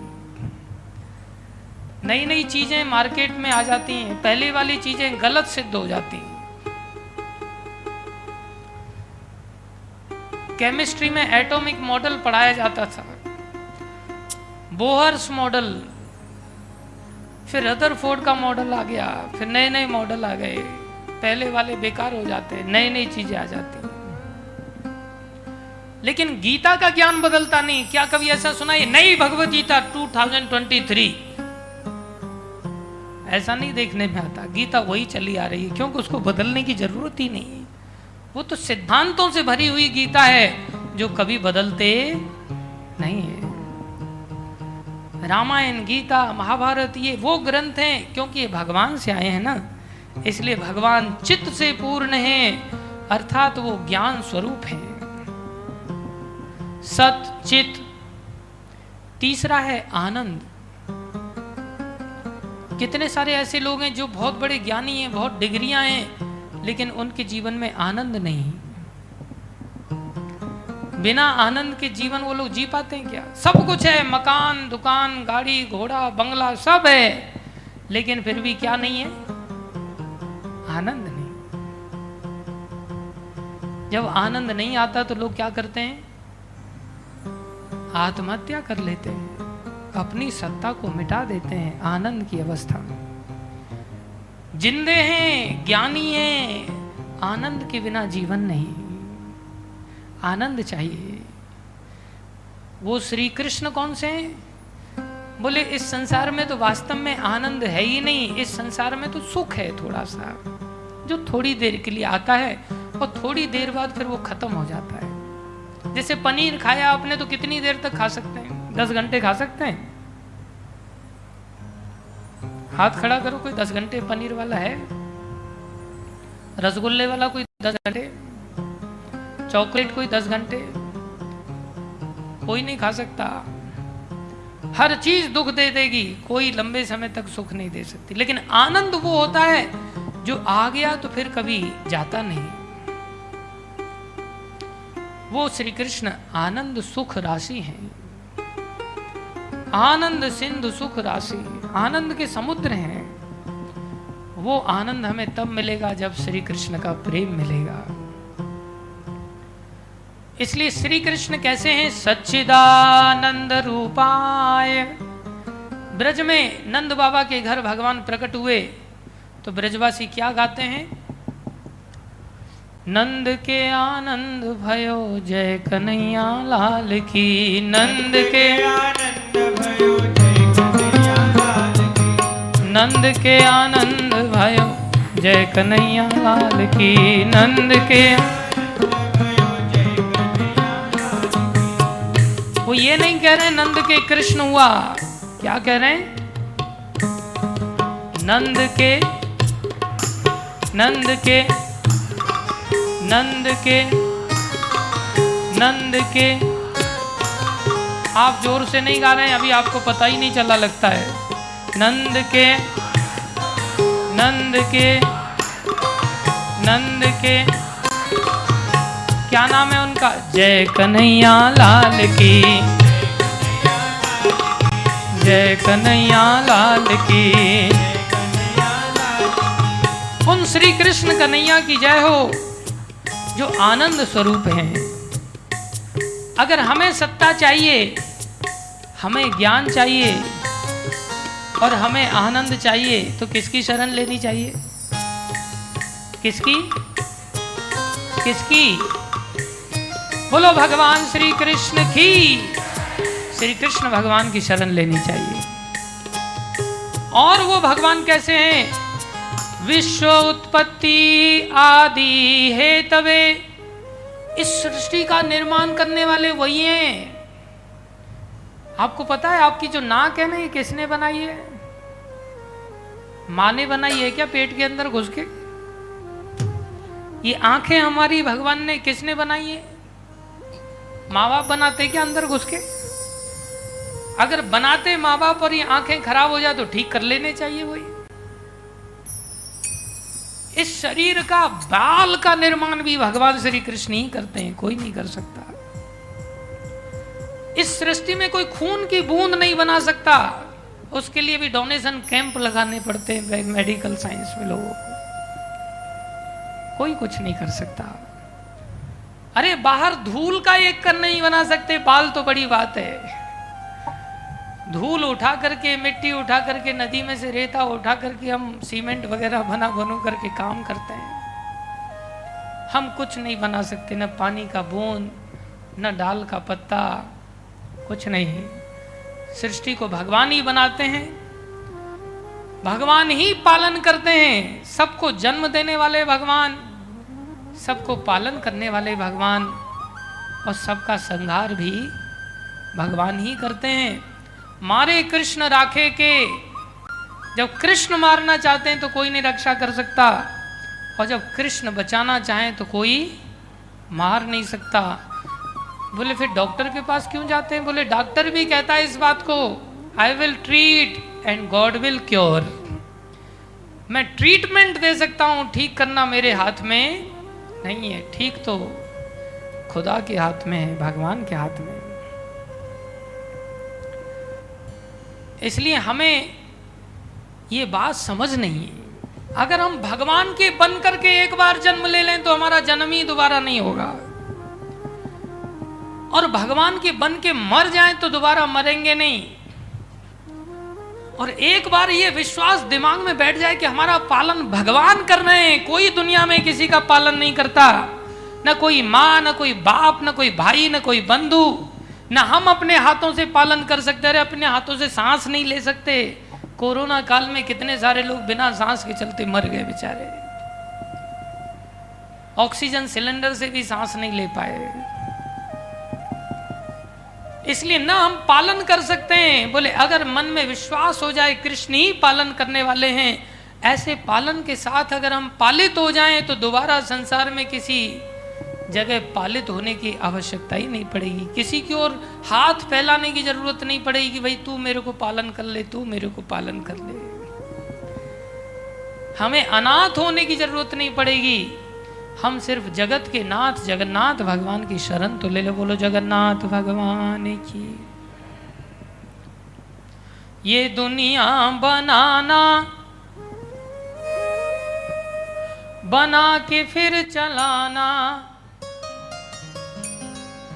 आपसे मैं प्रतीक्षा कर रहा हूँ, आप थोड़ा गा दिया करो, अभी तो हम ये बता रहे हैं।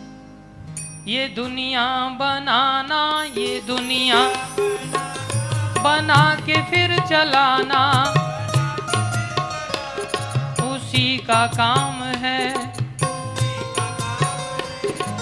बड़ा जोरदार उसका इंतज़ाम है, बड़ा ज़ोर ये विश्वास थोड़ा सा आता है, थोड़ी देर के लिए फिर ये चला जाता है। फिर पिता कहता है, अरे, देख, उसका बेटा तो आईआईटी से पढ़ गया, तू पढ़ाई नहीं उसका बेटा देख, वो आईएएस बन गया, वो इतनी बड़ी नौकरी ले लिया। अरे, तू कम से कम सीमेंट की कंपनी में ही आ जा, नौकरी कर ले, क्या संसार में बाबा जी बनेगा? कौन तेरा पालन करेगा? कभी कभी प्रभु जी, मेरे को कोई दिक्कत नहीं है, संत बन जाए, साधु बन जाए, फिर बाद में बस ब्याह कर ले एक बार। बूढ़ा होकर के इसकी बीवी तो कम से कम इसको रोटी तो दे देगी, क्योंकि बाद में कौन रोटी देगा पता नहीं। हमारा मन धीरे धीरे भटक जाता है। ये दुनिया बनाना, ये दुनिया बना के फिर चलाना उसी का काम है। बड़ा जोरदार उसका इंतज़ाम है। बड़ा मुझे ऐसा लगता है कि आपका इंतज़ाम भी कम नहीं है। आप लोगों के भी बड़े बड़े इंतज़ाम लग रहे हैं मेरे को करके आए आप लोग पैसा कमाने का, पालन पोषण करने का। इसलिए सब बोलते नहीं इस बात को हाँ? भगवान से ईर्ष्या है लोगों की। अरे हम सब छोटे पालन करने वाले हैं, जो किसी काम के नहीं। सब कृष्ण की महिमा का गान करो। ये दुनिया बनाना, बना के फिर चलाना। ये उसी का काम है। बड़ा जोरदार उसका इंतज़ाम है। बड़ा बड़ा ज़बरदस्त उसका इंतज़ाम है। बड़ा ज़बरदस्त उसका कैसी दुनिया बनाई उन्होंने? सब लोग ज़ोर से नहीं बोल रहे हैं। सबको ऐसा लगता है कि नहीं, पता नहीं ये बात सही भी है, गलत है। संदेह है। भगवान श्री कृष्ण कैसे हैं? जल पे है थल और थल पे आसमान है। फिर भी बोझ एक दूजे पे नए मान है। बिन खम्बे के मकान है। यहाँ का एक एक कन उसका गुलाम है। यहाँ का बड़ा जोरदार उसका इंतज़ाम है। बड़ा ज़ोर, बड़ा ज़बरदस्त उसका इंतज़ाम है। बड़ा ज़बरदस्त उसका क्या इंतज़ाम है? बोले, सारी नदियाँ समुद्र की तरफ़ ही बह रही हैं। अगर इधर उधर बहने लग जाए तो फिर अब संदेह में आ जाएँगे, भैया, कहाँ बसें? फिर कहाँ रहें? कहाँ मकान बनाए? ये सृष्टि का विधान है। समुद्र से अगाध पानी की जल राशि बादलों से भगवान बना करके उठा देते हैं। और ऐसे बादल जिसमें हज़ारों टन पानी है, लेकिन उसमें से बीच में से हवाई जहाज़ भी घुस जाता है और फटता नहीं। और वो पानी के उठा करके भगवान पर्वतों पर पहुँचा देते हैं। वहाँ बर्फ़ बना करके स्टोर कर देते हैं। पर्वत के ऊपर स्टोर बना दिया। हम लोग जैसे टंकी लगाते हैं ऊपर। भगवान ने सबके लिए टंकी बना दिया। हमारी टंकी तो गर्मी में गर्म पानी देती है, ठंडी में ठंडा पानी। भगवान की टंकी गर्मी में बराबर ठंडा पानी देती है वहाँ से। और सब जगह पहुंचाते हुए अंत में समुद्र में लेके पहुँचा देते हैं। सूर्य चंद्र तारे अपने कर्म से न टल सके। सूर्य भगवान की आज्ञा का पालन तो सूर्य देव भी करते हैं भाई, लेकिन हम अहंकार में चूर होने के कारण हम नहीं करते। कैसे भगवान? वो भगवान जिनका कि सूर्य चंद्र तारे, वो भी भगवान के नियम को नहीं तोड़ते। सूर्य चंद्र तारे अपने कर्म से न टल सके। सूर्य चंद्र तारे अपने इंसान की मजाल क्या, जो उसका क्रम बदल सके।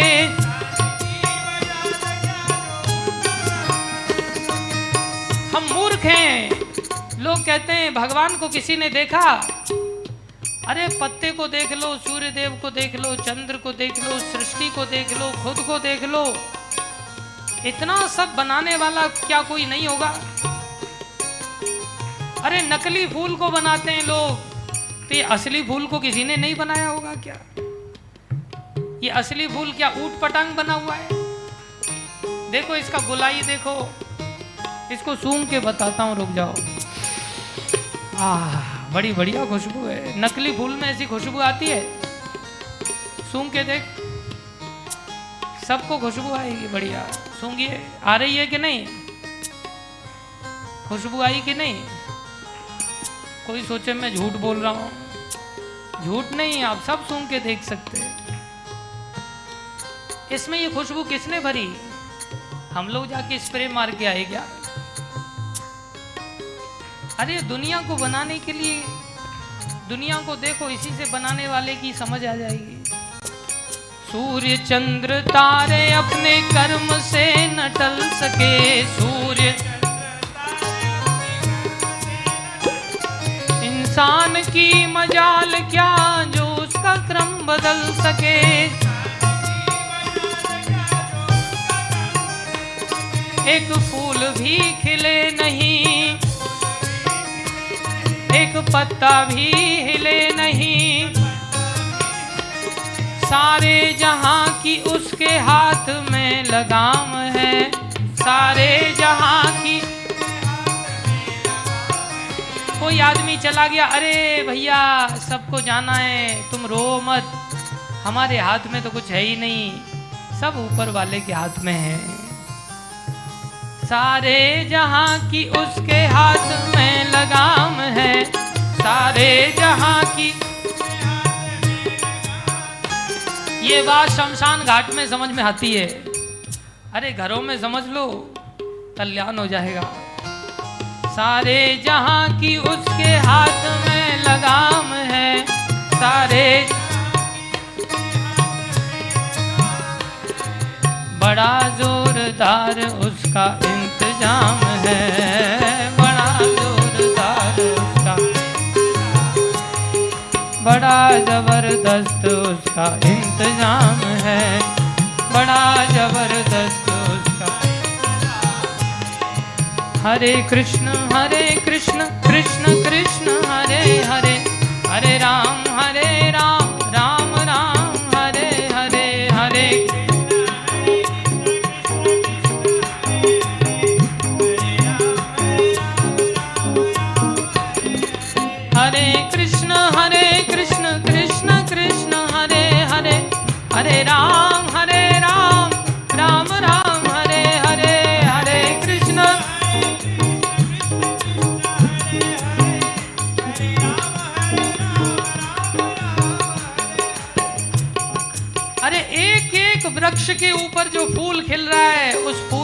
वही कृष्ण खिला रहे हैं। एक एक पत्ते को वो बना रहे हैं। तो उनसे कुछ छुपा हुआ है क्या?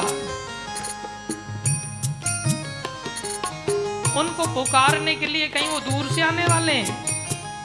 वो सर्वत्र हरि व्यापक सर्वत्र समाना भगवान सब जगह हैं।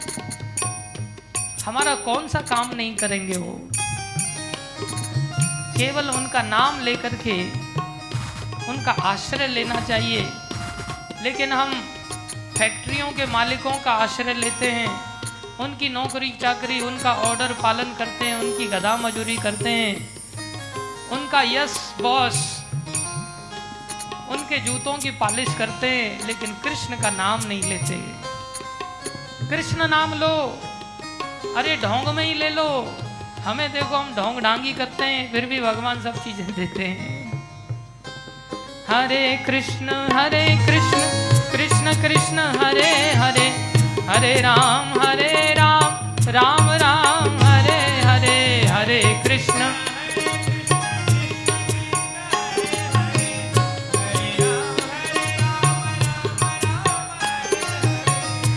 टांग पसार के सोने की इच्छा होती है, सो जाएँगे। लेकिन समय का सदुपयोग नहीं करना चाहते।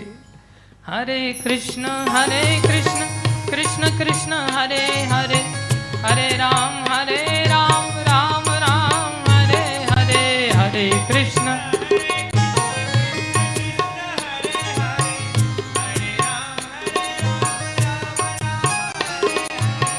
अरे भगवान की घोषणा है, सूत जी घोषणा कर रहे स्तुति में क्या वही पालन करने वाले, वही पैदा करने वाले, वही नाश करने वाले। इतना ही नहीं तापत्र विनाशाय। तीन प्रकार के ताप ताप माने कष्ट होते हैं। आदि भौतिक, जो दूसरों से मिलते हैं। मच्छर, उसकी वजह से कितने कोयल की कंपनी चल रही है, देखो। ऑल आउट ये आउट वो आउट मच्छर जाली लगाओ. खिड़कियों में भी जाली लगाओ, सब जगह जाली लगाओ. फिर भी पता नहीं कहाँ से डेंगू घुस ही जाता है. जो दूसरों से मिलता है, अड़ोसी, पड़ोसी, नाते, रिश्तेदार, भाई, बंधु, बहू को सास से, सास को बहू से ये सब कष्ट हैं, दूसरों से मिलते इन्हें आदि भौतिक कष्ट कहते हैं। आदि दैविक कष्ट देवताओं से मिलते हैं, काम करने जा रहे हैं, गर्मी इतनी ज़्यादा है स्ट्रोक आ जाता है, गिरना पड़ता है कई बार। गर्मी सहन नहीं होती, वर्षा सहन नहीं होती, आंधी, तूफ़ान, इसे आदि दैविक कष्ट कहते हैं। आदि आत्मिक कष्ट जो अपने ही मन से मिलता है, अपनी बुद्धि से ही मिलता है। खुद से ही जो कष्ट पाते हैं, लोग डिप्रेशन में चले जाते हैं आजकल बहुत जल्दी। व्यक्ति से बात करो, क्या नाम है तो आपसे, आप बात कर रहे हो, उधर देख के बात कर रहा है। उसका सेंस ही नहीं है कि किधर देखना चाहिए। पूछो कुछ, जवाब कुछ और दे रहा है। पंखे कोई देख रहा है घंटे से यहाँ घूम रहा है जैसे और कुछ हो, हो रहा है उसमें। अरे क्या हो रहा है उसमें? घूम ही रहा है लेकिन हमारे दिमाग भी घूम रहे हैं साथ में। लोग आजकल डिप्रेशन में चले जाते हैं। नींद की गोलियाँ खानी पड़ती हैं। मन में शांति नहीं है। ये भी बड़ा भयानक कष्ट है। लोग साइकेट्रिस्ट के पास जाते हैं। अमेरिका में तो इतने लोग साइकिक हैं। कि साइकेट्रिस्ट के पास जाते हैं तो साइकेट्रिस्ट भी ट्रीटमेंट कर करके साइकिक बन जाता है। वो दूसरे साइकेट्रिस्ट के पास जाता है इलाज कराने के लिए। भगवान क्या कहते हैं? अरे तुम्हें देवताओं से मिलने वाला, दूसरों से मिलने वाला, खुद से मिलने वाला, ये तीनों प्रकार के कष्टों को बोले, मैं नाश कर दूँगा। चिंता मत करो। तापत्र विनाशाय तीनों प्रकार के तापों का नाश केवल भगवान करेंगे। हमको लगता है नोट नाश कर देगा। याद रखो, डॉक्टरों के पास हम जाते हैं एक बीमारी को ठीक कराने के लिए। वो बीमारी कुछ दिन के लिए दब जाती है दवाइयों से, लेकिन उन दवाइयों से दस बीमारी और लग भी जाती है। ये बहुत भयानक है। वास्तव में सब समस्याओं का नाश तो भगवान ही करते हैं। तापत्र विनाशाय। तीनों प्रकार के कष्टों का भगवान नाश करेंगे। श्री कृष्णाय वयम नमः। श्री कृष्णा इसलिए ओम श्री कृष्ण भगवान को प्रणाम है प्रणाम है प्रणाम है, बारंबार प्रणाम है। देखो, भगवान को प्रणाम करो, भगवान को पुकारो। इसी से सब काम हो जाएँगे। हरे कृष्ण हरे कृष्ण कृष्ण कृष्ण, हरे हरे हरे राम हरे राम राम राम, हरे हरे हरे कृष्ण।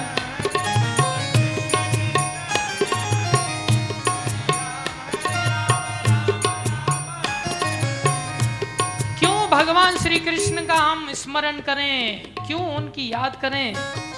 बोले नौ कारणों से। पहले तीन कारण अपनी सत्ता चाहिए, ज्ञान चाहिए, आनंद चाहिए तो ये कृष्ण के पास मिलेगा। दूसरे तीन कारण, कुछ पैदा करना चाहते हो, कुछ पालन करना चाहते हो, कुछ नाश करना चाहते हो, वो भी श्री कृष्ण से ही आपको प्राप्त हो सकता है। तीसरे तीन कारण, आदि दैविक, आदि भौतिक, आदि आत्मिक तीन प्रकार के कष्टों को मिटाना चाहते हो तो वो भी कौन मिटाएँगे? श्री कृष्ण ही मिटाएँगे इन नौ कारणों से भगवान श्री कृष्ण की शरण लेनी चाहिए, भक्ति करनी चाहिए, और मनुष्य जीवन को सफल बनाना चाहिए। हरे कृष्ण हरे कृष्ण कृष्ण कृष्ण, हरे हरे हरे राम हरे राम।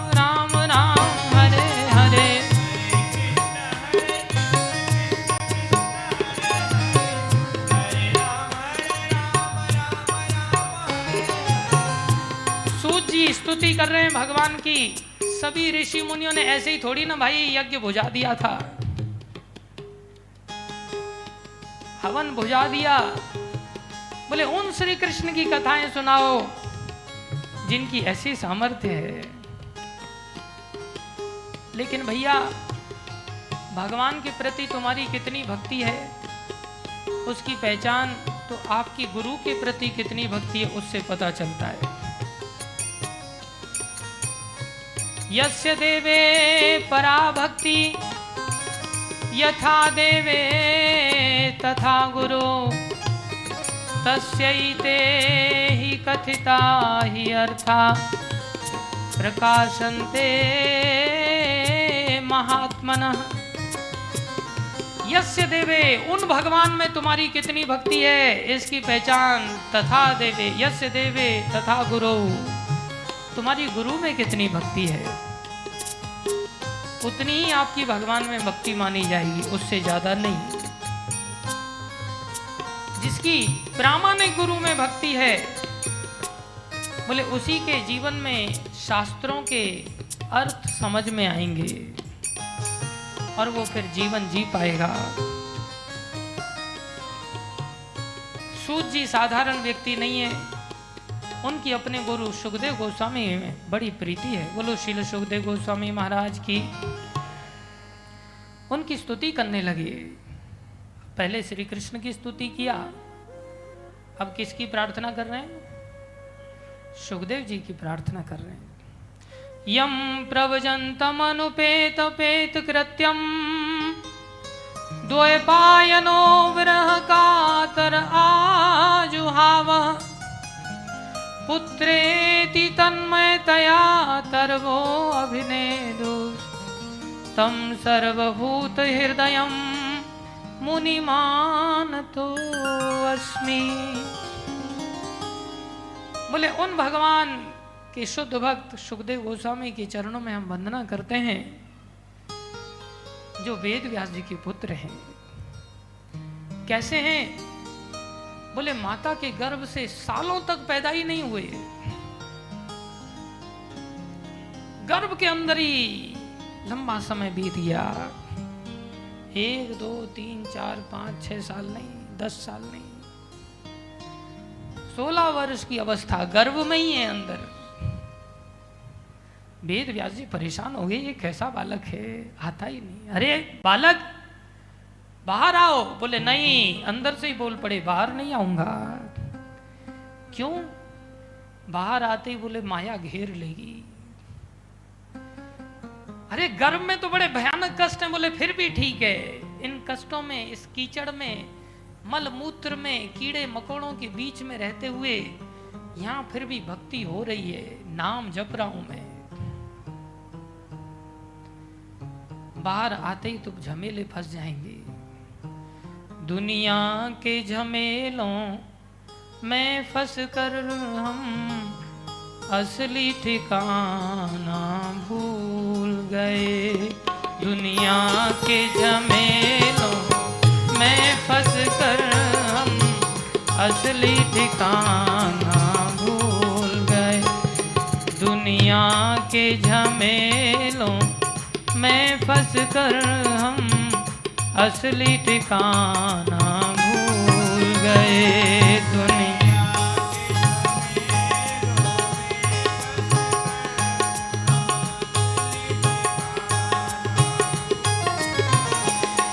जो वादा करके आए थे वो कौल निभाना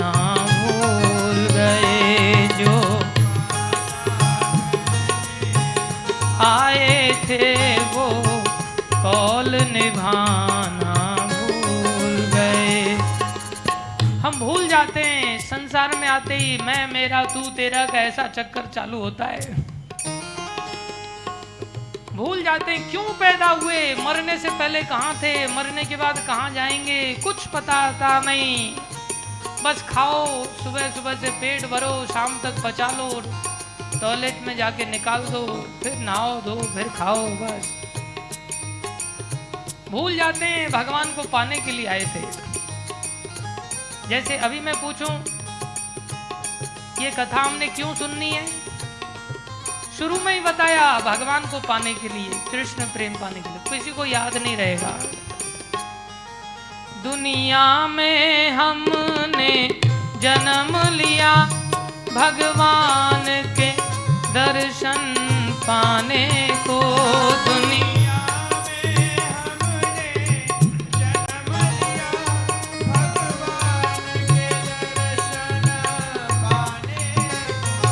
लेकिन पैदा होते ही माता पिता ने झुंझुना पकड़ा दिया, बेटा, झुंझुना पा तू। क्या कृष्ण को पाना चाहता है?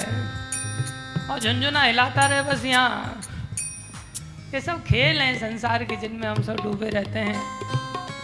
दुनिया में हमने जन्म लिया भगवान के दर्शन पाने को।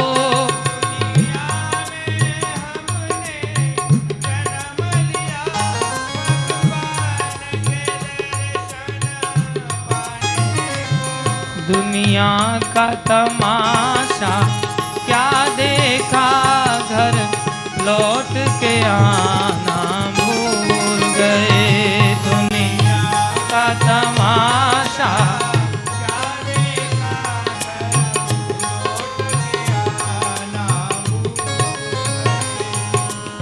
पहले तो तमाशे होते थे, नौटंकियाँ होती थी, मेले लगते थे। आजकल तो वो सब तमाशे मोबाइल में आ गए हैं। आपको कहीं जाना ही नहीं है, बस बैठे बैठे तमाशा देखते रहो। साधु लोग भी एकदम चप्पल के जैसा बड़ा मोबाइल कान पे लगा करके। जैसे जूते का सोल होता है ना बड़ा, एकदम कान पे लगा करके। आगे चल के यमदूत भी जूते भी लगाते कान पर सीधे। दुनिया का तमाशा, क्या देखा घर लौट के आना?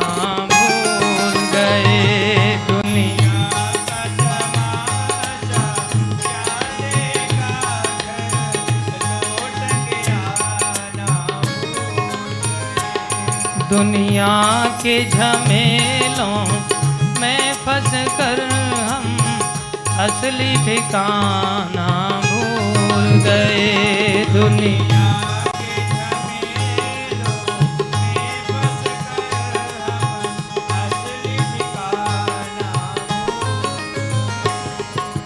लेकिन भैया, सुखदेव जी हमारे जैसे तो थे नहीं। हमारे मतलब मेरे जैसे तो थे नहीं, आप तो सभी अच्छे भक्त हैं। सुखदेव जी बोले, अरे, यहाँ जो भक्ति हो रही है, वो बाहर नहीं होगी। याद रखो, हमें वहीं रहना चाहिए जहाँ अच्छी भक्ति हो। घर संसार में भक्ति नहीं होती, भक्तों की संगति में भक्ति होती है। इसलिए संगति में जाना चाहिए। संगे शक्ति कलियुगे।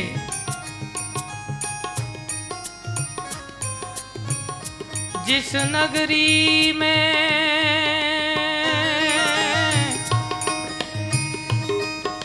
जिस नगर में बोले दया धर्म नहीं, जिस नगरी में दया धर्म नहीं, उस नगरी में रहना क्या रे नगरी में रहना क्या रे ऐसी जगह मत रहो जहाँ भक्ति नहीं है।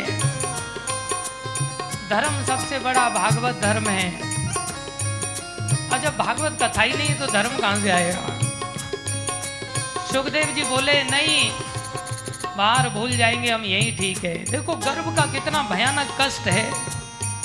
फिर भी भक्ति, वहाँ कितने कष्टों के साथ भी भक्ति हो रही है तो फिर उन कष्टों को सहो। छोड़ के मत भागो। ये नहीं कि आश्रम में सूखी रोटी मिल रही है, घी नहीं मिल रहा है। तू तू, मैं मैं है, बड़ा कष्ट है। अरे, कष्ट कहाँ नहीं है, सब जगह है।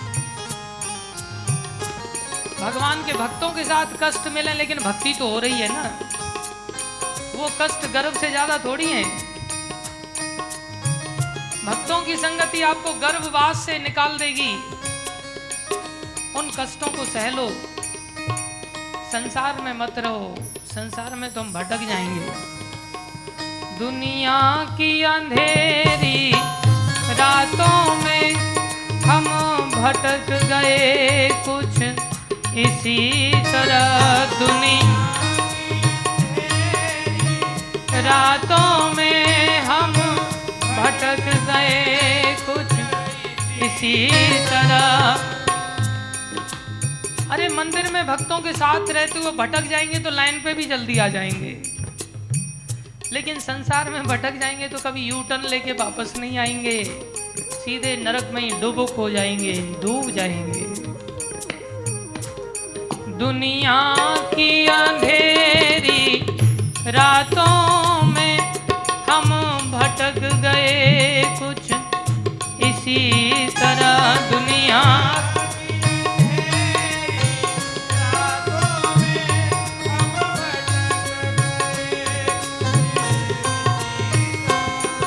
मंदिर भी मिले हमें, राहों में हम शीश झुकाना भूल गए। मंदिर भी मिले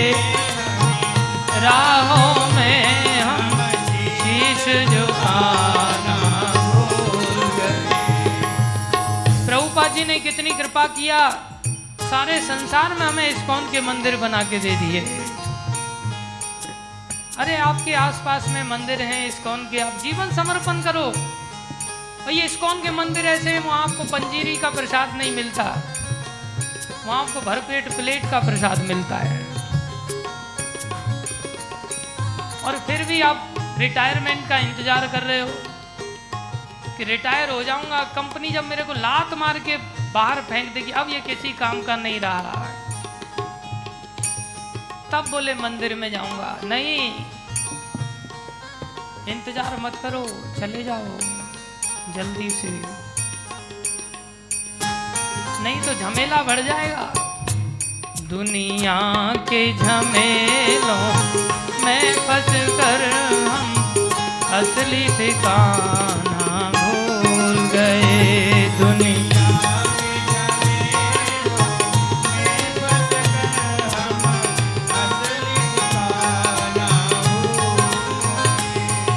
याद रखो, सुखदेव गोस्वामी अपने आचरण से सिखा रहे हैं। बोले, नहीं, मैं यही ठीक हूँ। वेद व्यास जी बड़े परेशान हुए। बोले, अरे पुत्र, बोले, क्या गारंटी है बाहर आके माया नहीं पकड़ेगी? माया बड़ी प्रबल है।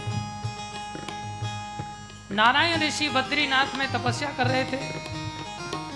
उनको निवेदन किया वेद व्यास जी ने, आप हमारे इस बालक को कुछ समझाओ। नारायण ऋषि आए, अरे सुख बाहर आ जाओ। नहीं प्रभु, बाहर बड़ी माया है। आप ही की तो है। बोले, प्रभु। नारायण ऋषि बोले, अरे, तुम चिंता मत करो। तुम्हारे मुँह से निकलने वाले वचनों से तो लोगों की माया की बीमारी खत्म होगी भैया। तुम्हें माया भला कैसे पकड़ गई ये जो काम क्रोध, लोभ आदि की बीमारी है ये माया तो तुम्हारी इस भागवत रूपी अमृत जो तुम्हारे मुख से निकलेगा। निगम कल्प तरोर गलितम फलम। समस्त शास्त्रों का पका हुआ फल तुम्हारे मुख से निकलने वाला है। निगम कल्प तरोर गलितम फलम। सुख मुखान अमृत द्रव संयुतम। ये अमृत है पिबत भागवतम रसमालयम। मुहुरहो रसिका, भुवि भावुका। अरे रसज्ञ लोग, आपकी इस भागवत का पान करके तृप्त होंगे। आप बाहर आओ। सुखदेव जी भगवान के कहने पर बाहर आए गर्भ से। सोलह वर्ष की नग्न अवस्था बाहर आते ही चल पड़े, घर में नहीं रुके। क्योंकि जो पिता, माता, भाई, बंधु, ये जितने रिश्ते, नाते, ये सब माया के ही तो हैं। असली नाते होते तो फिर तो कभी बिछुड़ते ही नहीं। वो जानते थे, भक्त थे भगवान के। पैदा होते ही ये भी नहीं कि कपड़े पहन लें, नग्न होकर के ही चल पड़े। यम प्रवजंतम कृत्यम द्वैपायनो विरह कातर आजुहावा। वेद व्यास जी रो पड़े, अरे पुत्र, बेटा, अरे कहाँ जा रहे हो? रुक जाओ। पुत्रेति तन्मयतया डूब गए वेद व्यास जी पुत्र पुत्र अरे पुत्र, सोलह वर्ष बाद बेटा पैदा हुआ और जा रहा है छोड़ करके। क्या हुआ? बेटे ने तो जवाब नहीं दिया। पेड़ बोलने लगे, सुको हम सुको हम। जंगल के वृक्ष बोल रहे हैं मैं ही सुख हूँ मैं ही सुख हूँ तरवो अभिनय दुष तरवो पेड़ बोल पड़े। समझ गए, वेद व्यास जी पुत्र हमारा साधारण नहीं है। ये तो ब्रह्म भाव को प्राप्त हो गया है। इसकी नज़र में तो सर्वत्र भगवान ही है। क्यों? क्योंकि श्री कृष्ण ही साक्षात सुखदेव बन करके आए हैं। क्या कह रहे हैं? सर्वभूत हृदय सब भूत माने सब जीवों के अंदर। भगवानी तो है। ईश्वरो सर्वभूता नाम भगवान गीता में बता रहे हैं, हृदय से अर्जुन तिष्ठति।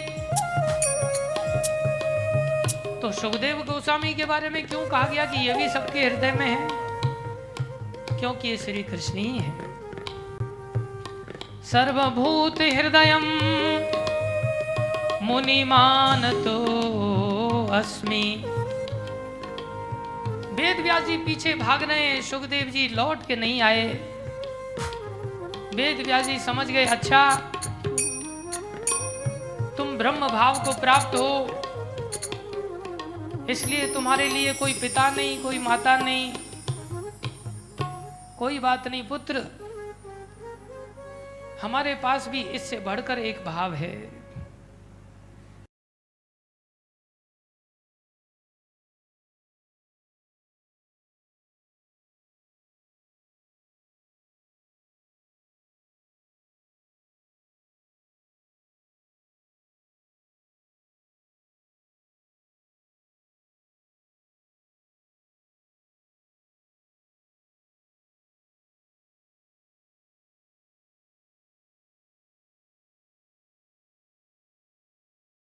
कि अन्य पुराणों में उज्जवल नीलमणि बड़ा सुंदर ग्रंथ है, जिसमें गोस्वामी वर्णन करते हैं कि ये सुखदेव कौन है? बोले, ये राधा रानी के पालित तोते हैं, जिनका पालन राधा रानी करती है। राधा रानी एक दिन इनको अपनी हथेली पर बिठा करके हथेली का आसन दिया है राधा रानी ने एक प्रकार से। और सुखदेव जी को लाड़ लड़ा रही हैं, उस तोते को प्यार कर रही हैं। तोते को कह रही हैं, अरे तोता, तू क्या कुछ रटेगा? एक सबसे सुंदर वस्तु रट लो, वो है कृष्ण। कृष्ण बोलो, कृष्ण नाम लो। बोलो, श्री कृष्ण। श्री कृष्ण श्री कृष्ण। ऐसा तोते को रटा रही है राधा रानी। तोता भी बोलता है, श्री कृष्ण श्री कृष्ण श्री कृष्ण। अब तो उसे श्री कृष्ण जब राधा रानी सिखा रहे हैं तो बड़ा आनंद आ रहा है उसको। क्योंकि राधा रानी का भी बड़ा भाव है ना। नाम तो नाम से भी बढ़कर है ना। अब तो तोता इस नाम को रट रहा है, रटते रटते सोच रहा है, जब श्री कृष्ण नाम ही इतना मीठा लग रहा है, तोते की आँखों से आँसू निकलने लगे राधा रानी को देख करके, कृष्ण नाम के प्रताप से उसका हृदय निर्मल रहे। अब वो सोच रहा है, इतना आनंद आ रहा है कृष्ण नाम रटने में, सीखने में तो कृष्ण को देखने में कितना आनंद होगा? तोता राधा रानी के कर कमल से उड़ करके नंदगांव चला जाता है और वहाँ एक वृक्ष पर बैठ के प्रतीक्षा करता है श्री कृष्ण अभी सुबह सुबह गायों को लेकर के बाहर आएँगे।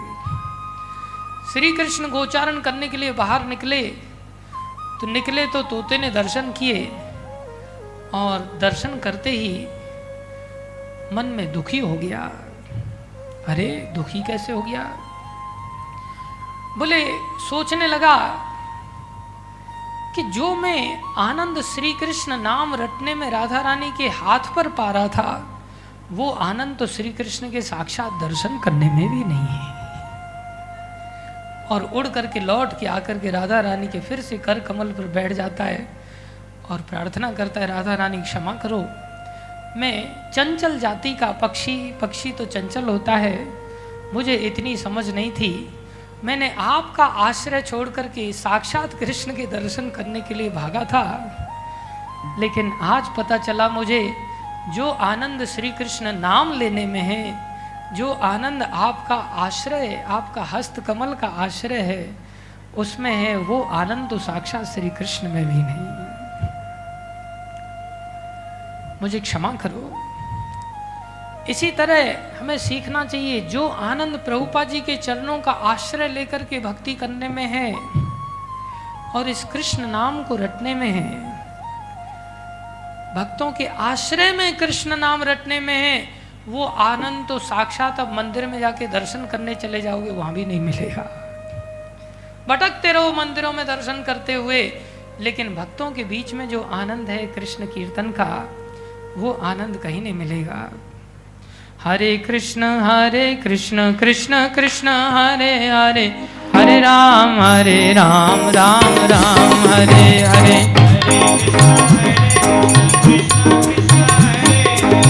हरे राम हरे राम राम राम। हरे कृष्ण हरे कृष्ण कृष्ण कृष्ण, हरे हरे। हरे राम हरे राम। राम राम, हरे हरे हरे कृष्ण।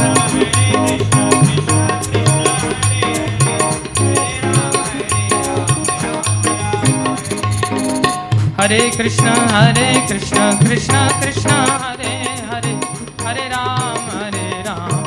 राम राम, हरे हरे हरे कृष्ण।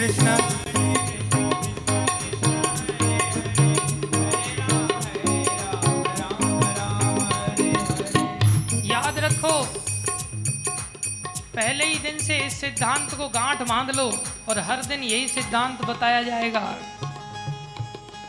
पहला सिद्धांत हमने देखा, मनुष्य शरीर बड़ा दुर्लभ है। दूसरा सिद्धांत, श्री कृष्ण को पाना है, जिसको पाने के बाद और कुछ पाने की ज़रूरत नहीं पड़ेगी। कैसे मिलेंगे वो श्री कृष्ण? भाव से मिलेंगे, प्रेम से मिलेंगे। वो प्रेम कहाँ मिलेगा? बोले, भक्तों के पास जाके इलाज कराने में मिलेगा। बीमारी ठीक होगी तो आएगा, नहीं तो नहीं आएगा। पहला काम भक्तों की संगति करना। दूसरा काम उनसे इस भागवत को सुनना, ये भागवती बीमारी ठीक करेगी। इसलिए पहला सिद्धांत भक्तों की संगति, दूसरा सिद्धांत भक्तों की संगति में कथा सुनना। अब ये कथा जो हम बता रहे थे, सुखदेव गोस्वामी की आराधना किया सूर्य जी ने, और शौनक आदि ऋषि प्रश्न करने लगे अज्ञान ध्वांत विध्वंस कोटि सूर्य समा प्रभा सूताख्या ही कथा सारम मम कर्ण रसायनम हे सूत गोस्वामी, आप सब कथाओं का सार बताइए, क्रैश कोर्स कराइए, लंबा कोर्स करने के लिए टाइम नहीं। मात्र एक हज़ार वर्ष का ही टाइम है। देखो क्या कह रहे हैं। एक हज़ार वर्ष के टाइम में आप कितनी कथाएँ सुनाएँगे? इसलिए अच्छा है, आप सार बता दीजिए। और चिंता मत कीजिए कि क्या कोई अनहोनी होगी, कुछ होगा। अरे साक्षात यमराज को हमने बिठाया है कि कोई मरे नहीं पूरी कथा में। यमराज की सेवा लगाई गई थी और हम सात दिन में ही उब जाते हैं। प्रश्न किया इह घोरे कलो प्रायो। हे प्रभु, हे सूजी, घोर कलयुग आ गया जीवश्चा असुरताम गतः। सब जीव असुर बन गए। न माँ को कैसे बोलना है, बाप को कैसे बोलना है, संसार में क्या करना है, क्या नहीं करना है, हर व्यक्ति उल्टे काम में लगा हुआ है। क्लेशान क्रांतस्य तस्यैव शोधनये किम परायणम। इसके चलते सब असुर बन गए, घोर क्लेश आ गए लोगों के जीवन में। सब लोग दुख पा रहे हैं। इससे उबरने का कोई उपाय बताइए। कहने लगे चिंता मनिर्लोक सुखम। चिंतामणि तो संसार के लोगों का सुख देती है। सुरद्रु स्वर्ग संपदम। कल्पतरु वृक्ष स्वर्ग के सुख देते रहे। प्रयच्छति गुरु पीतो लेकिन गुरु की शरण में कोई व्यक्ति चला जाता है, वैकुंठम योगी दुर्लभम। उसको तो वैकुंठ का सुख मिल जाता है। इसलिए आप चिंतामणि से बढ़कर हैं, आप स्वर्ग के कल्प वृक्ष से बढ़कर हैं। आप तो वो गुरु हैं जो अत्यंत दुर्लभ वैकुंठ का सुख दे सकते हैं। सूत जी बोले, अरे भैया, सौनक आदि ऋषियों, ये बात तुम बिल्कुल सही कह रहे हो। संसार में सब बड़े दुखी हैं और आपने संसार में भय का नाश करने के लिए जो प्रश्न किया है, ये बड़ा विशेष प्रश्न है। लेकिन ये सब दुखों से भी बढ़कर एक दुख है। बोले, वो कौन सा दुख है?